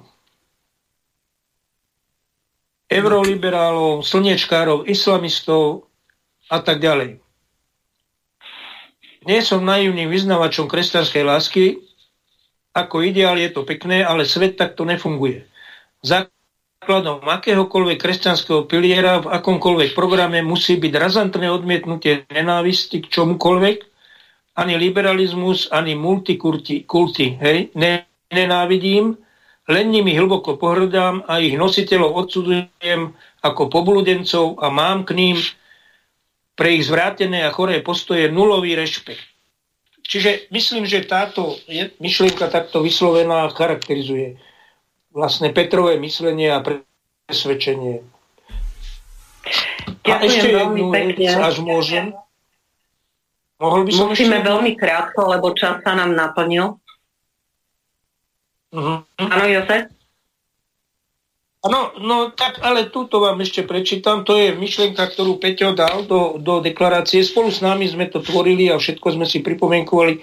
A hovorí, historická skúsenosť všetkých národov nás učí, že vždy len jediná cesta z mnohých zabezpečuje zachovanie národa a zabezpečenie prosperity. Je to cesta, na ktorej si štátotvorný národ rozhoduje o svojich veciach sám, bez vonkajšieho diktátu. Je to cesta maximálnej možnej miery suverenity pri rozhodovaní o svojich záležitostiach. Je nepochybné, že získanie a udržanie maximálnej miery suverenity je absolútne najvyšší národno-štátny záujem Slovenska. Dobrovoľné odozdávanie suverenity signalizuje absenciu geopolitickej múdrosti a strategickej predvídania očakávosti politického vedenia Slovenska. V skutočnosti predstavuje naplňanie skutkovej podstaty vlasti zrady a úkladov proti Slovenskej republike. Čiže v tomto jednom vyjadrení je takmer všetko zhrnuté. To, čo sa dialo v minulosti, deje v súčasnosti, prečo sú problémy. Čiže táto myšlienka by mala Slovákom svietiť ako slnko nad hlavou. Mm-hmm. Zatiaľ toľko. Ďakujem veľmi pekne. A ja by som veľmi rada posledné slovo dala uh, synovi Petra Šveca, pánovi Petrovi Švecovi mladšiemu. Len poviem jednu takú uh, myšlienku, že my všetci dobre vieme, že piloti, um, takisto zdravotnícky personál a tak ďalej boli všetci E, povinne zaočkovaní špeciálnou experimentálnou vakcínou. O tomto nechcem hovoriť, ale viete, že um, súčasná vláda už uh, má človeka, ktorý uh, je splnomocnený vládou Slovenskej republiky na preskúmanie všetkých okolností, jak ja tomu hovorím, koviady a všetkých pandemických situácií ktoré sme zažili za posledné tri roky a sa to všetko bude prešetrovať. Ako sa mladý človek ako vy, Peter, pozera na súčasné dianie a ako vidíte svoju budúcnosť? tak mladý človek ako ja, verím, že takých ako som ja je, je na Slovensku čoraz viac, ale ja som samozrejme bol veľmi výrazne ovplyvnený, ovplyvnený výchovou môjho otca, čiže nepovažujem sa za úplnú referenciu mojej generácie, ale vo svojej podstate všetci, aj čo ste poznali môjho otca, tak on bol veľmi, veľmi optimistický a veselý a taký mm, pozitívne nabitý človek, čiže v podstate mm, ne, ja, ja vidím budúcnosť, no našu budúcnosť máme vo svojich rukách, čiže ja to vidím pozitívne a ešte čo sa týka toho vlastenectva otcovho, ktoré naozaj bolo úprimné, tak to by som len tak rád mm, vypichol jednu dôležitú vec, že dnes je vlastenectvo, národovectvo a patriotizmus dosť často omielaný až priam až politicky zneužívaný pojem, pretože je po ňom veľký dopyt a ten, ten, ten dopyt po vlastenectve ide od spodu, ide od nás.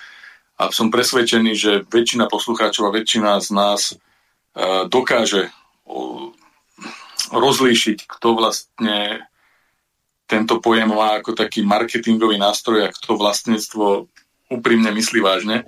A môj otec bol veľmi špecifický tým, že on vždy Slovákom v zahraničí pomohol, pretože považoval svojich krajanov za svoju rozšírenú rodinu. A to, to myslím, že aj mnohí ľudia, ktorým pomohol, ktorých ani nepoznal, dokonca často a veľmi bežne aj ľuďom, ktorí sa k nemu nezachovali v minulosti úplne férovo. A ak to náhodou niekto z takýchto ľudí počúva, tak určite, určite sa v tom nájdu. A toto je spôsob, ako môžeme začať od seba, ako sa k sebe správať lepšie, pretože to, čo ste aj začali s tým covidom a s vakcínami a so všetkými týmito svinstvami, čo sa diali, veľmi, veľmi silno to polarizovalo spoločnosť, rozštiepilo to rodiny. Teraz myslím, že nehovorím nikomu nič nové, ale, ale toto vieme zmeniť jedine my, my sami na individuálnej úrovni sa nad sebou zamyslieť a uvedomiť si, že, že mali by sme sa k sebe správať lepšie a naozaj ťahať, ťahať za jeden povraz jedným smerom, aby sme, aby sme tú budúcnosť mali lepšiu. No. Peter, na záver mám jednu veľmi krátku otázku na vás. Ako by ste vnímali e, tú potenciálnu kandidatúru vášho otca, Petra Šveca staršieho za predsedu SNS-ky, hoci sa bojovalo vôbec o jeho členstvo, hoci bol poslancom za SNS predtým? Mm-hmm. Uh, v podstate ja som ju vnímal tak... Vie, vedel som, čo sa dialo, často sme sa o tom doma bavili, vedeli sme, že tam sa dejú machinácie interné. Um, ne, nebolo to reálne. Ako, myslím si, že aj, aj mnohí ľudia okolo otca, ktorí sa o to snažili, tak si to, to, to uvedomovali, že do veľkej miery ide o, o gesto, ktoré bude mať implikácie až v budúcnosti, pretože v tom čase to nebolo, ne, nebolo to priechodné. Ďakujem veľmi pekne. Dáška, nech sa páči, dokončí a budeme asi hrať ďalšiu pesničku. Áno. Ja už sa chcem len e, veľmi pekne poďakovať Petrovi Švecovi a Jozefovi Šedovičovi, že prišli dnes do vysielania páni. Ďakujeme a prajeme vám veľa zdravia, šťastia, úspechov a veríme, že budeme ďalej spolupracovať. Veľmi pekne ďakujem za pozvanie, aj vám. Tak, áno, ďakujeme. Takže teraz už, milý Peter, Ďakujeme ti za všetku tvoju prácu, čest tvojej práci, čest tvojej pamiatke. Si tu stále s nami. Zahráme ti tvoju obľúbenú pesničku na Kráľovej holi v podobe Kolárovcov.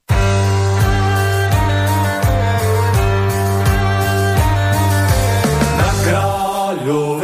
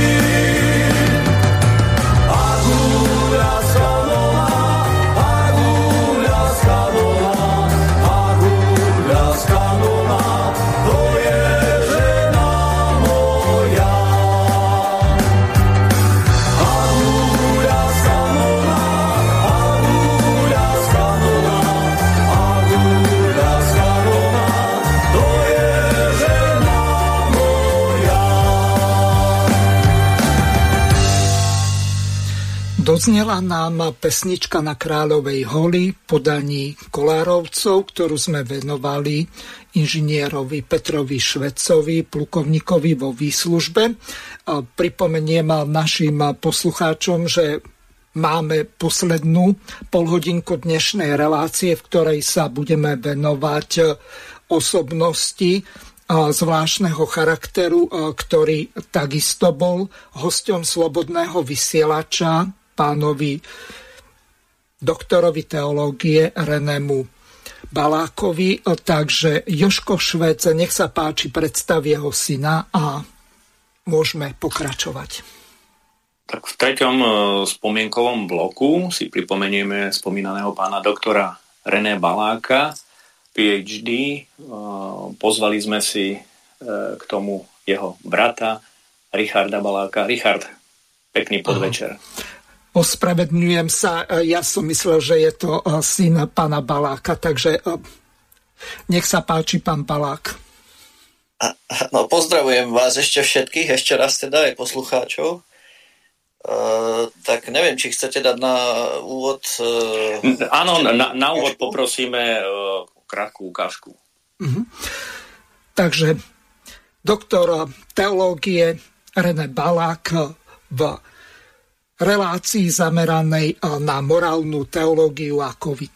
Tu sa vlastne ukazuje to, že my sa musíme naďalej pržiavať osvedčených kritérií aj etického hodnotenia ľudského konania. A ak máme posudzovať z hľadiska prospešnosti pre ľudské zdravie, povedzme to, čo sa dnes nazýva vakcináciou proti covidu, tak bez toho, aby sme použili osvedčené kritéria, jednoducho to nebude možné, pretože vidíme, ako tá masová propaganda, ktorú držia v rukách určité zaujímavé subjekty, že jednoducho vytvorila v ľuďoch nejaké presvedčenie, ktoré nie je založené na objektívnej pravde, že vpichnutie nejakej substancie alebo nejakého súboru substancií, ktoré sa nazýva vakcínou, je pre nich a pre spoločnosť riešením a jediným riešením.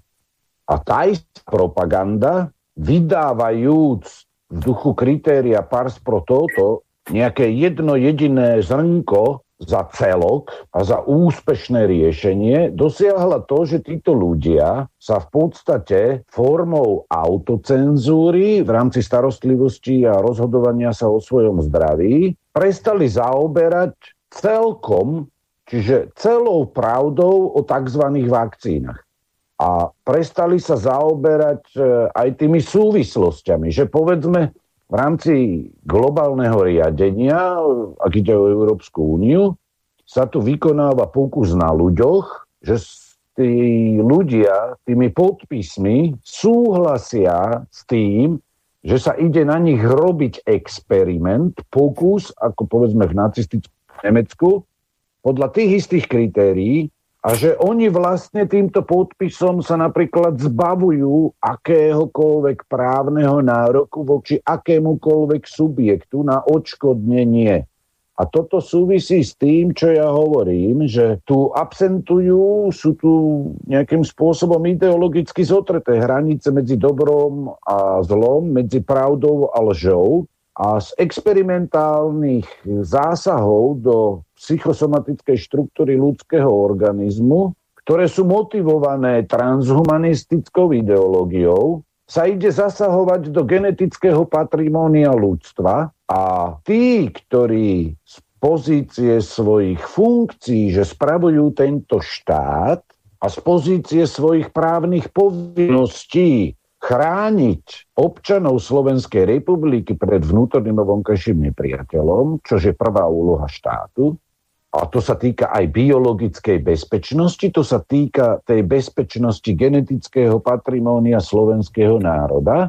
Títo ľudia nekonajú v zmysle svojich právnych povinností, čiže oni v konečnom dôsledku, podľa môjho subjektívneho názoru, nielenže porušujú ústavu, že neplnia svoje povinnosti a zákony, ktoré im tieto povinnosti ukladajú, ale oni páchajú vlasti zradu, pretože nereprezentujú už záujmy slovenského národa, slovenských občanov, alebo Slovenskej republiky, ale reprezentujú záujmy tých, ktorí vykonávajú genetické experimenty na tých, ktorí sa na základe manipulácie cez propagandu omylom, v podstate omylom na základe lži, dostali do situácie, že sú ochotní podpísať tzv. súhlas s týmto experimentom na sebe samom. Takže toľko, doktore Balák. Joško, nech sa páči, môžeš diskutovať s našim hostom, pánom Richardom Balákom. Neviem, prečo mi to napadlo, ale váš brat mal viac detí, tak som dúfal, že bude jedno z nich v tejto relácii. Nech sa páči, môžete sa aj v úvode o tomto zmieniť. E, ja si na Reného budem navždy pamätať cez e, slovné spojenie ktoré používal často vo svojich vysielaniach drahí Slováci. Ja si myslím, že e, to bude rezonovať v pamäti e, mnohých e, Slovákov. René Balák, vedec, bioetik, teológ, národovec, no predovšetkým úprimný, čestný a odvážny človek. Jeden z prvých vlastencov, ktorý otvorene pomenúval agendy globalistov a otváral ľuďom na Slovensku oči a pomáhal chápať súvislosti. Robil to vysoko kultivovaným a ľudským spôsobom, čím si získal srdcia mnohých Slovákov, ktorým e, nesedeli mainstreamom a politickými v úvodzovkách lídrami delego, delegované pravdy. René týchto politických lídrov nazýval globalistickými uh, figurkami. Uh, Richard, približte nám Reného ako jeho súrodenec. Aký bol René ako dieťa, René ako dospievajúci, René ako dospelák a René ako rodina? No, začnem takou, začnem takou humornou, uh, tak trošku s humorom, uh, že uh, ja si to pamätám ešte v detstve, on už keď bol teda, povedzme, na tej strednej škole, tak uh, to bol ešte teda samozrejme hlboký komunizmus, tak e, e, on keď dostal úlohu, viete, bola, kedy sa tie v domácnostiach tie smetné koše vykladali nový, novými papierami, ešte vtedy neboli toľko plastiku a rôznych takýchto vecí na také veci. Tak on, on, on keď dostal takúto úlohu od našej mamy, to bolo veľmi humorné, ona ho poslala spraviť takéto niečo, on chytil tie noviny do ruky a on totiž to veľmi rád čítal už od nepamäti. A on v podstate miesto tej práce, on, on začal tie noviny nie používať na to, na čo ich mal, ale on, on ich začal čítať. Čiže jemu oči okamžite vždy padli na určité informácie a on to automaticky začal do seba nasávať, čerpať, analyzovať. A takto si ho pamätám v podstate už aj v, z toho detstva, že on veľmi rád e, bral knižky do rúk, ja som bol v tomto rozdielný, ja som bol skôr na také technické veci, čiže e, a on skôr na tie e, také tie filozofické veci. Uh, takže on v každom prípade vždy, keď spadal nejakú knihu, ktorá ho zaujala, tak okamžite bol do toho ponorený a v podstate toto ho sprevádzalo celý život. On neustále, vtedy samozrejme zo začiatku ešte nebol internet a ne, neboli tie zdroje informácií úplne vš, tak prístupné, povedzme, jak teraz. No teraz, keď sa teda premostím e, až po jeho e, tesne pred jeho smrťou, tak e, to už bolo ešte tiež teda z mojej strany trošku humorné, že manželka Sonia, tá bola trošku z toho už aj nervy, že v podstate tým, že v tej dnešnej dobe boli tie zdroje informácií rôzne, a hlavne teda internet a samozrejme aj iné tie kongresy a podobné veci, čiže tam mala trošku z toho nervy už, že, že akým, akým množstvom on doslova nasával tieto informácie. Čiže, Čiže od toho samého detstva, ako som ho ja vlastne poznal až e, po jeho smrť, tak on bol neustály e, hľadač informácií a to e, v podstate všetkých možných zdrojov a všetkých možných druhov informácií, hej. Pretože on, on si myslím do istej miery, on okrem toho, že sa pozrel na veci cez politiku, prax a vôbec tieto veci tak hodne aj z tej filozofickej stránky hlavne a, a samozrejme z teologickej tiež. Takže e, takto v krátkosti. No, ja to môžem len potvrdiť, keď som sa stretol prvýkrát s Renem, to bolo v priestoroch uh, niekde v Martine v Združenie slovenskej inteligencie. On mal knihu v ruke, ja tiež. A, a, a pýtal sa ma, čo to máte za knihu? A ja, mŕtvá voda koncepcia sociálnej bezpečnosti. On hovorí, no, veľmi zaujímavá a odvážna kniha, takže sledoval a mal na, naozaj načítané množstvo, široký záber. Ja snad zacitujem z jeho vysielania z 2. maja 2021 v relácii sám sebe le- lekárom, kde sa stretol už aj so spomínaným Jurkom Michalekom tu je zlomok ľudí, ktorí ešte chápu, vidia a vedia ešte aj predložiť riešenie. Ale títo ľudia sú však už v zárodku svojich aktivít častokrát eliminovaní. Ako keby e, niečo e, predpovedal. A ešte jeden e, krátky citát, to je z vysielania ZVTV počas covidového obdobia. Vakcína nie je vakcínou. Vo vakcínach sú nanočastice. Ich úmyslom je preniknúť do živej bunky a zadávať príkazy je etické, keď nevieme, čo sa stane. Aby sme to robili. Je to experiment na ľuďoch. Genetická úprava človeka. Na výskumnom experimente sa musí zúčastniť aspoň jeden člen z týmu výskumníkov. To sa nedeje a porušuje sa aj Norimberský kódex. V tej dobe to bola obrovská odvaha e, z jeho strany takto sa verejne e, prezentovať a vyjadrovať. Bol e, stále René takýmto odvážnym? aj v mladosti?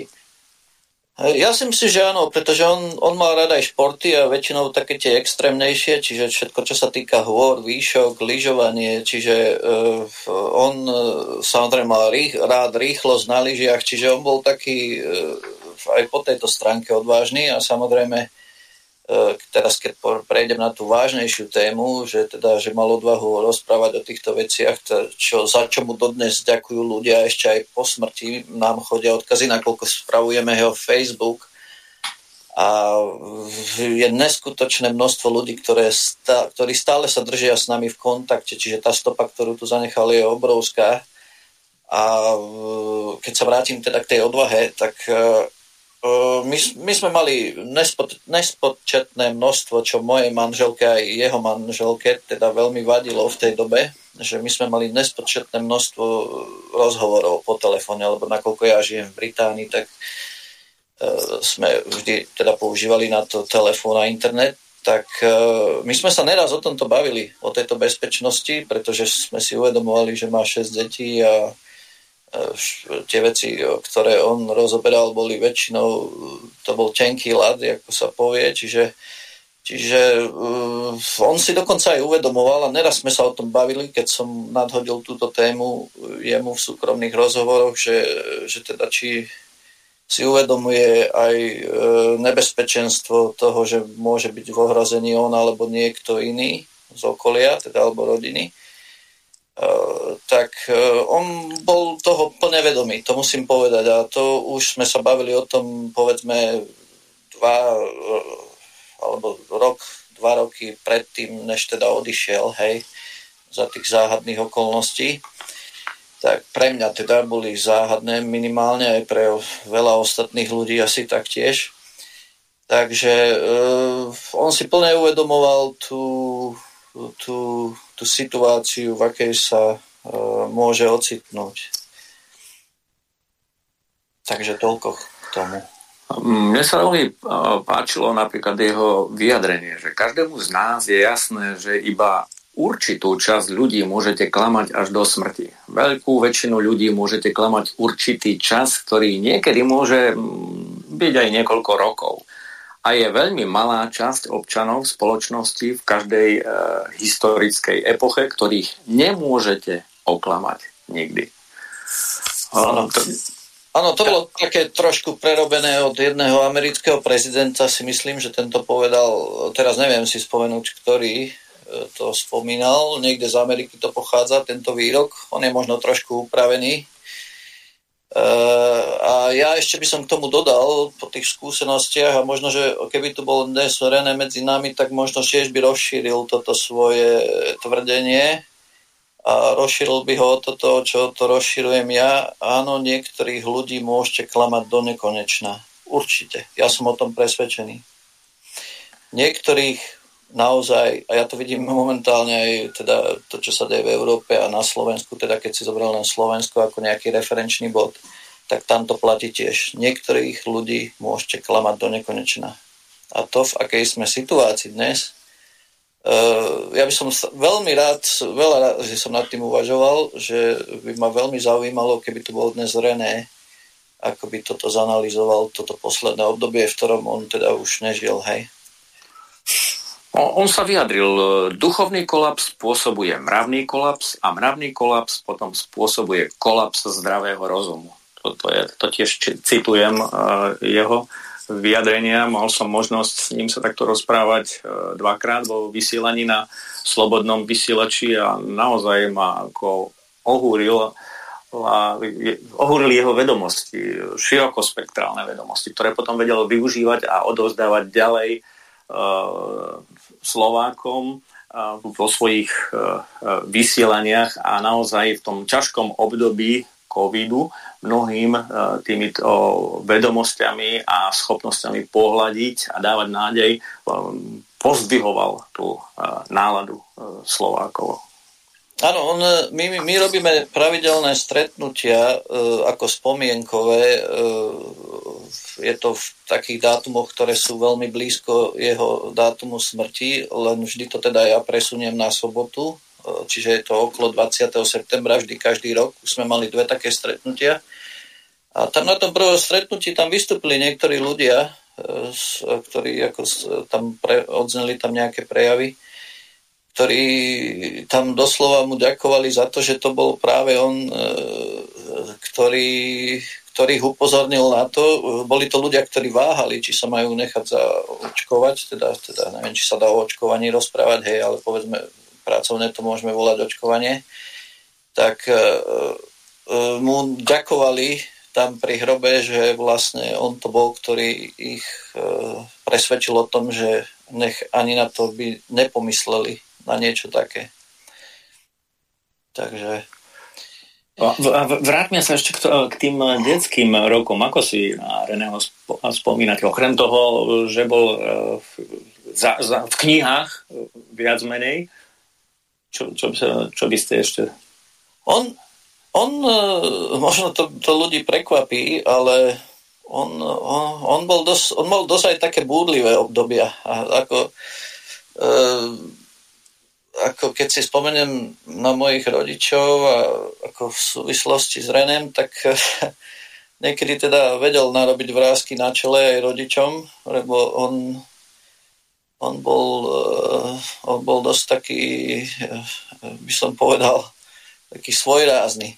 On, on taký, takého kľudného, ako ste ho poznali, povedzme, z tých vysielaní jeho, z tých jeho blogov a takýchto vecí, tak on, on sa postupne k tomu dopracoval, že bol taký, že on pôsobil tak mieru milovne, ale on bol, on bol dosť taký energický človek aj za mladosti a, a určite vedel narobiť aj veľa takých vecí, čo by ľudia, ľudí prekvapilo, ale ja si myslím, že to je taký normál, taká normálna genéza každého človeka, že, že, že on v podstate si ide tým určitým vývojom a za, každý z nás by mohol povedať že zo svojej mladosti, že narobil niektoré veci, že, na ktoré sa spätne pozerá, že, že pre Boha, že čo sa, čo sa, čo sa to dialo.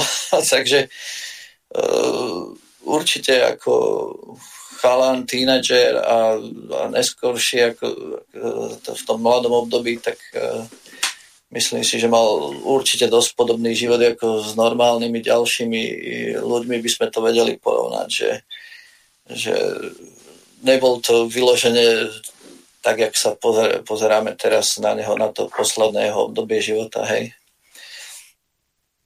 No a ke, kedy sa rozhodol, keď hovorili, že mal aj také búrlivé obdobia, kedy sa rozhodol na štúdia filozofie a teológie?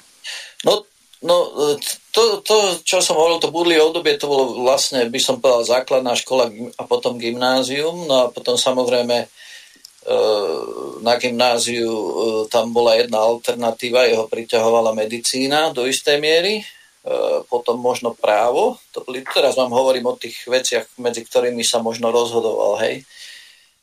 A, a tá ďalšia možnosť, pretože my sme boli vychovaní ako v kresťanskej rodine, hej, tak ako na kresťanský spôsob života, tak hej, tak bola tam aj tá alternatíva, tá teológia. Hej. Chcel sa, on, myslím, že určite bolo obdobie, kedy sa chcel stať kňazom. A, no a potom e, teda išiel na tú teologickú do, do Bratislavy, na tú fakultu, hej. Ale tam sa mi zdá, že nebol celé to obdobie, lebo potom dokončoval tú teologickú fakultu v Čechách, teda na Morave, hej. Áno, v Olomouci. No. No a potom on v podstate on v podstate až, on bol väčší študent, ja, ja by som to tak skrátke povedal, pretože on išiel zo školy do školy neustále. A, a v podstate, keď nebol v škole, že tam bola nejaká prestávka, tak e, zase to bolo len o nejakom čítaní a vzdelávaní. A v podstate, keď sa potom dostal ako učiteľ, začal robiť na univerzitách, tak e, či už Nitre alebo v Trnave, tak e, on, on v podstate stále chodil po tých rôznych kongresoch a rôznych takýchto stretnutiach aj v zahraničí, aj povedzme na Slovensku kde sa, kde sa stále tieto teologické alebo filozofické alebo lekárske veci, pretože ho zaujímala tá bioetika, hej, čo teraz, teraz podľa mňa je jedna z najdôležitejších vecí vôbec bioetika, keď sa tu ideme rozprávať o tom, že čo nám chcú tí e, temní mocnári, tu na, na čo nás chcú e, v zdravotníctve nahovoriť, pretože vieme, že zdravotníctvo, a ja môžem povedať tu za seba v Británii, prechádza do fázy, keď chcú prejsť na zdravotníctvo, ktoré bude mať základnú myšlienku byť preventívneho zdravotníctva. A oni teda tu na západe, neviem teda ešte, či to začína prenikať aj ku nám, oni si pod tom pojmom preventívneho zdravotníctva e, predstavujú to, že vás budú e, liečiť, na, teda budú vás vakcinovať na choroby, ktorými, ktorými ešte ani, ktoré ešte ani nemáte. Hej? Čiže, čiže toto je veľmi nebezpečné a preto vyzdvihujem tú bioetiku, že to bude dôležité, pretože to je práve ten smer, ktorý sa zaoberá takýmito vecami, že Čiže e, toto ho hlavne zaujímalo a toto preventívne zdravotníctvo, ktoré nám tu chcú doslova nanútiť, tak to je veľmi nebezpečná vec, hej.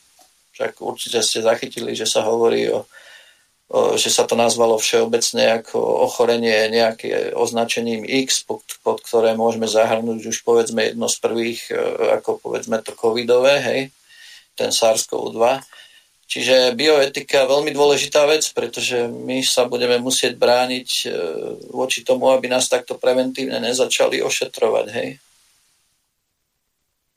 Ja len podotknem, že špecializačné, postgraduálne a doktorantské štúdia morálnej teológie a etiky, ktorú sme spomínali, absolvoval na Inštitúte morálnej teológie na Katolíckej univerzite v Lubline v Poľsku. Áno, Jana Pavla II. sa tuším volala tá univerzita si to veľmi pamätám dobre to obdobie, niekedy sme ho tam vozievali, lebo tam to bolo, jak sa povie, úplne na konci sveta, čo sa týka od Slovenska a Polsko, bolo v tej dobe veľmi známe zlými cestami. Takže neraz som tam šoféroval e, s Renem, keď išiel do školy. Bola to veľmi zlá, nepohodlná cesta, čiže áno, tam v podstate e, robil ten, sa mi zdá, ten posledný doktorát tam mu bol aj v roku 2000 udelený uh, akademický a vedecký titul Doktor in Teológia Morali. Áno. Tak. Áno, to máme ináč, však e, my sme spoločne s Združením Slovenskej inteligencie, to bol ich nápad, Brana Čecha a ešte jedného pána, teraz neviem bohužiaľ spomenúť na meno, e, dúfam, že sa neurazí. E, sme pozbierali tieto... Igor, Igor Serváček to mal byť.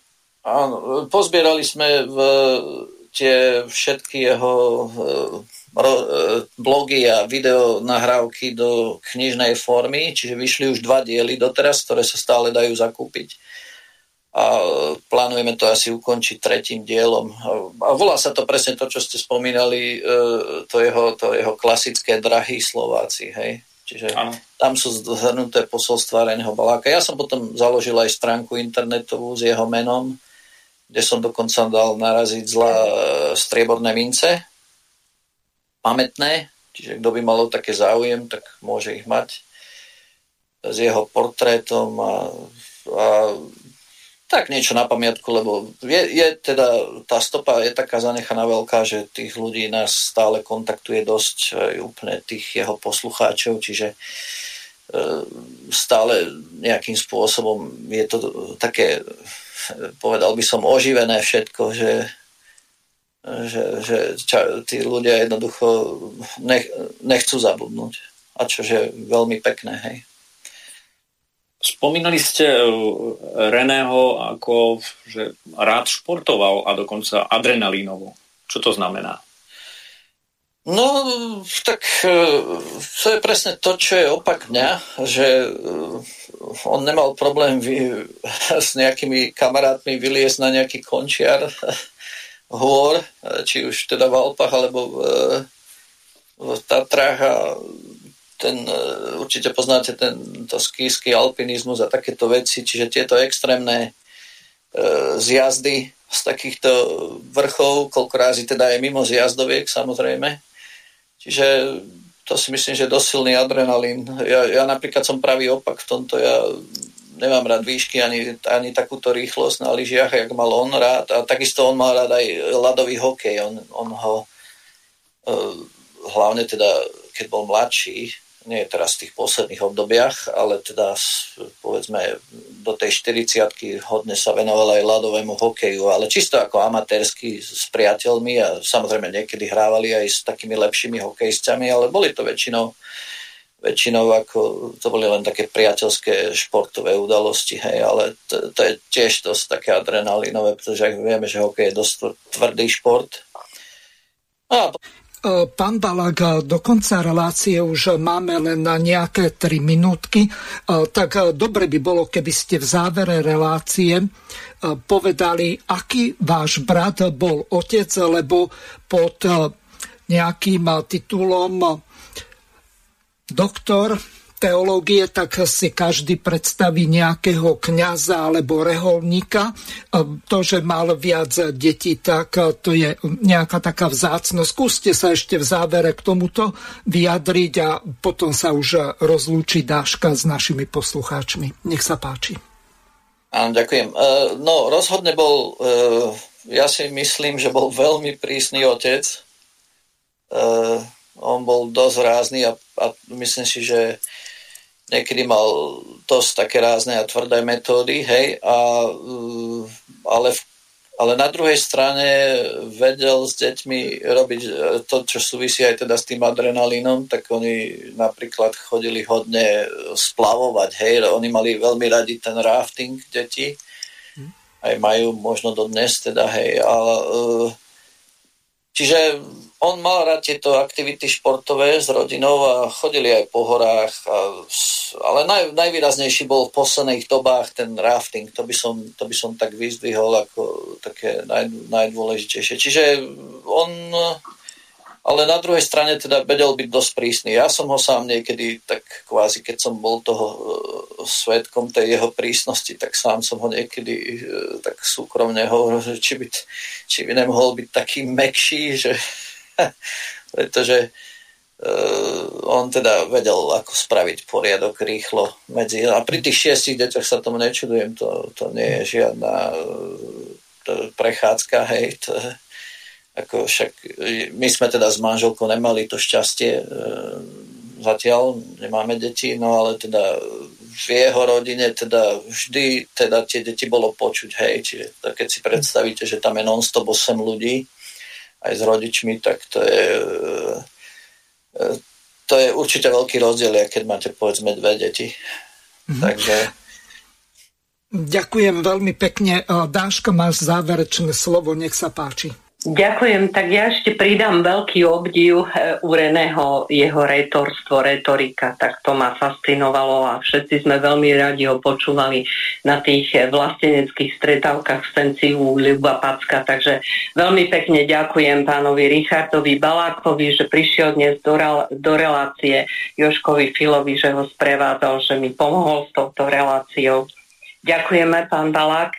Áno, a ja ďakujem za takúto peknú spomienku na, samozrejme na všetkých troch. E, ja teda som nemal čest sa stretnúť e, s tými ostatnými dvoma, ale hodne som od nich počul, hodne som od nich napočúval a e, myslím si, že, že tieto tri osoby teda e, sa zapíšu jednoznačne do tej novodobejšej slovenskej histórie. Ďakujeme, René.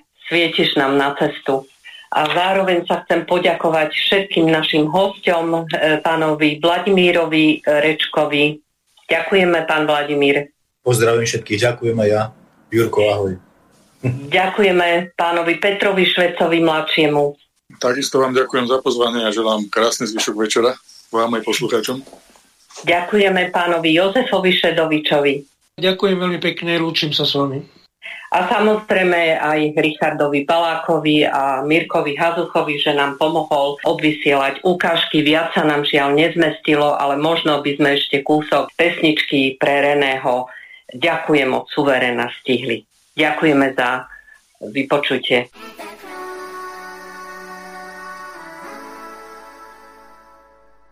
Vďačnosť. To je vakcína aj protiet to je tá brána k trvalému šťastiu, lebo slová vďaky majú kúzelnú silu. Dokážu premeniť peklo na nebo a pokiaľ nenachádzaš dôvod k vďake, hľadaj chybu sám v sebe. Inak ďakuj za všetko, bez podmienok. Jo, vďačnosť to je tá najväčšia cnosť. S ňou prichádza vždy zázračná moc. Keď precíti ju človek úprimne v svojom srdci Zrazu rozsvietia sa hviezdy v jeho temnej noci. A to všetko naokolo začne dávať význam. Jak človek k životu, tak život k človeku. Len s tým, že na to musí každý prísť sám. Kvôli tomu vieme často raziť cestu ďaleku Pritom ku šťastiu stačí tak málo Byť vďačný, byť vďačný za každú maličkosť. Tak váž si, každý dostáva totiž presne čo mu patrí Ak kto poďakuje, to dobre sa mu znova vráti. Každú noc, keď si líham, vždy mám na to dôvod oceniť prínos čohokoľvek, čo bolo, tak vyžiarím zo srdca to zázračné slovo ďakujem. Ďakujem za ten deň, každé ráno, keď sa prebudím, jeden správny dôvod vnímať tú krásnu jedinečnú možnosť byť. Tak vyslovím to zázračné slovo ďakujem. Ďakujem za to, že môžem žiť, ja môžem žiť. Woo!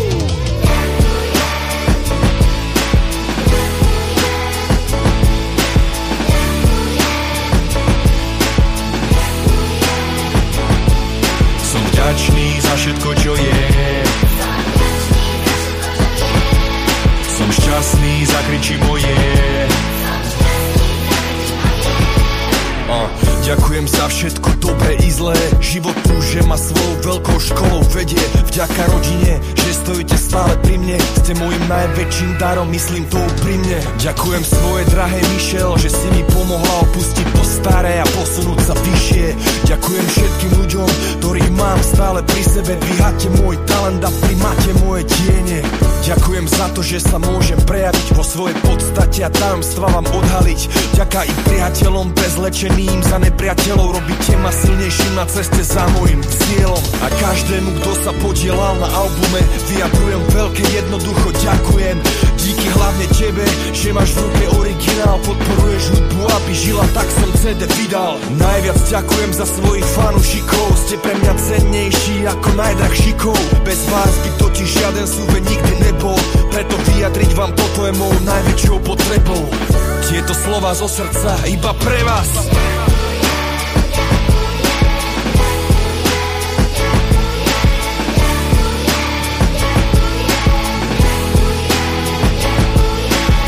vďačný za všetko, čo je. Som šťastný, zakričí boj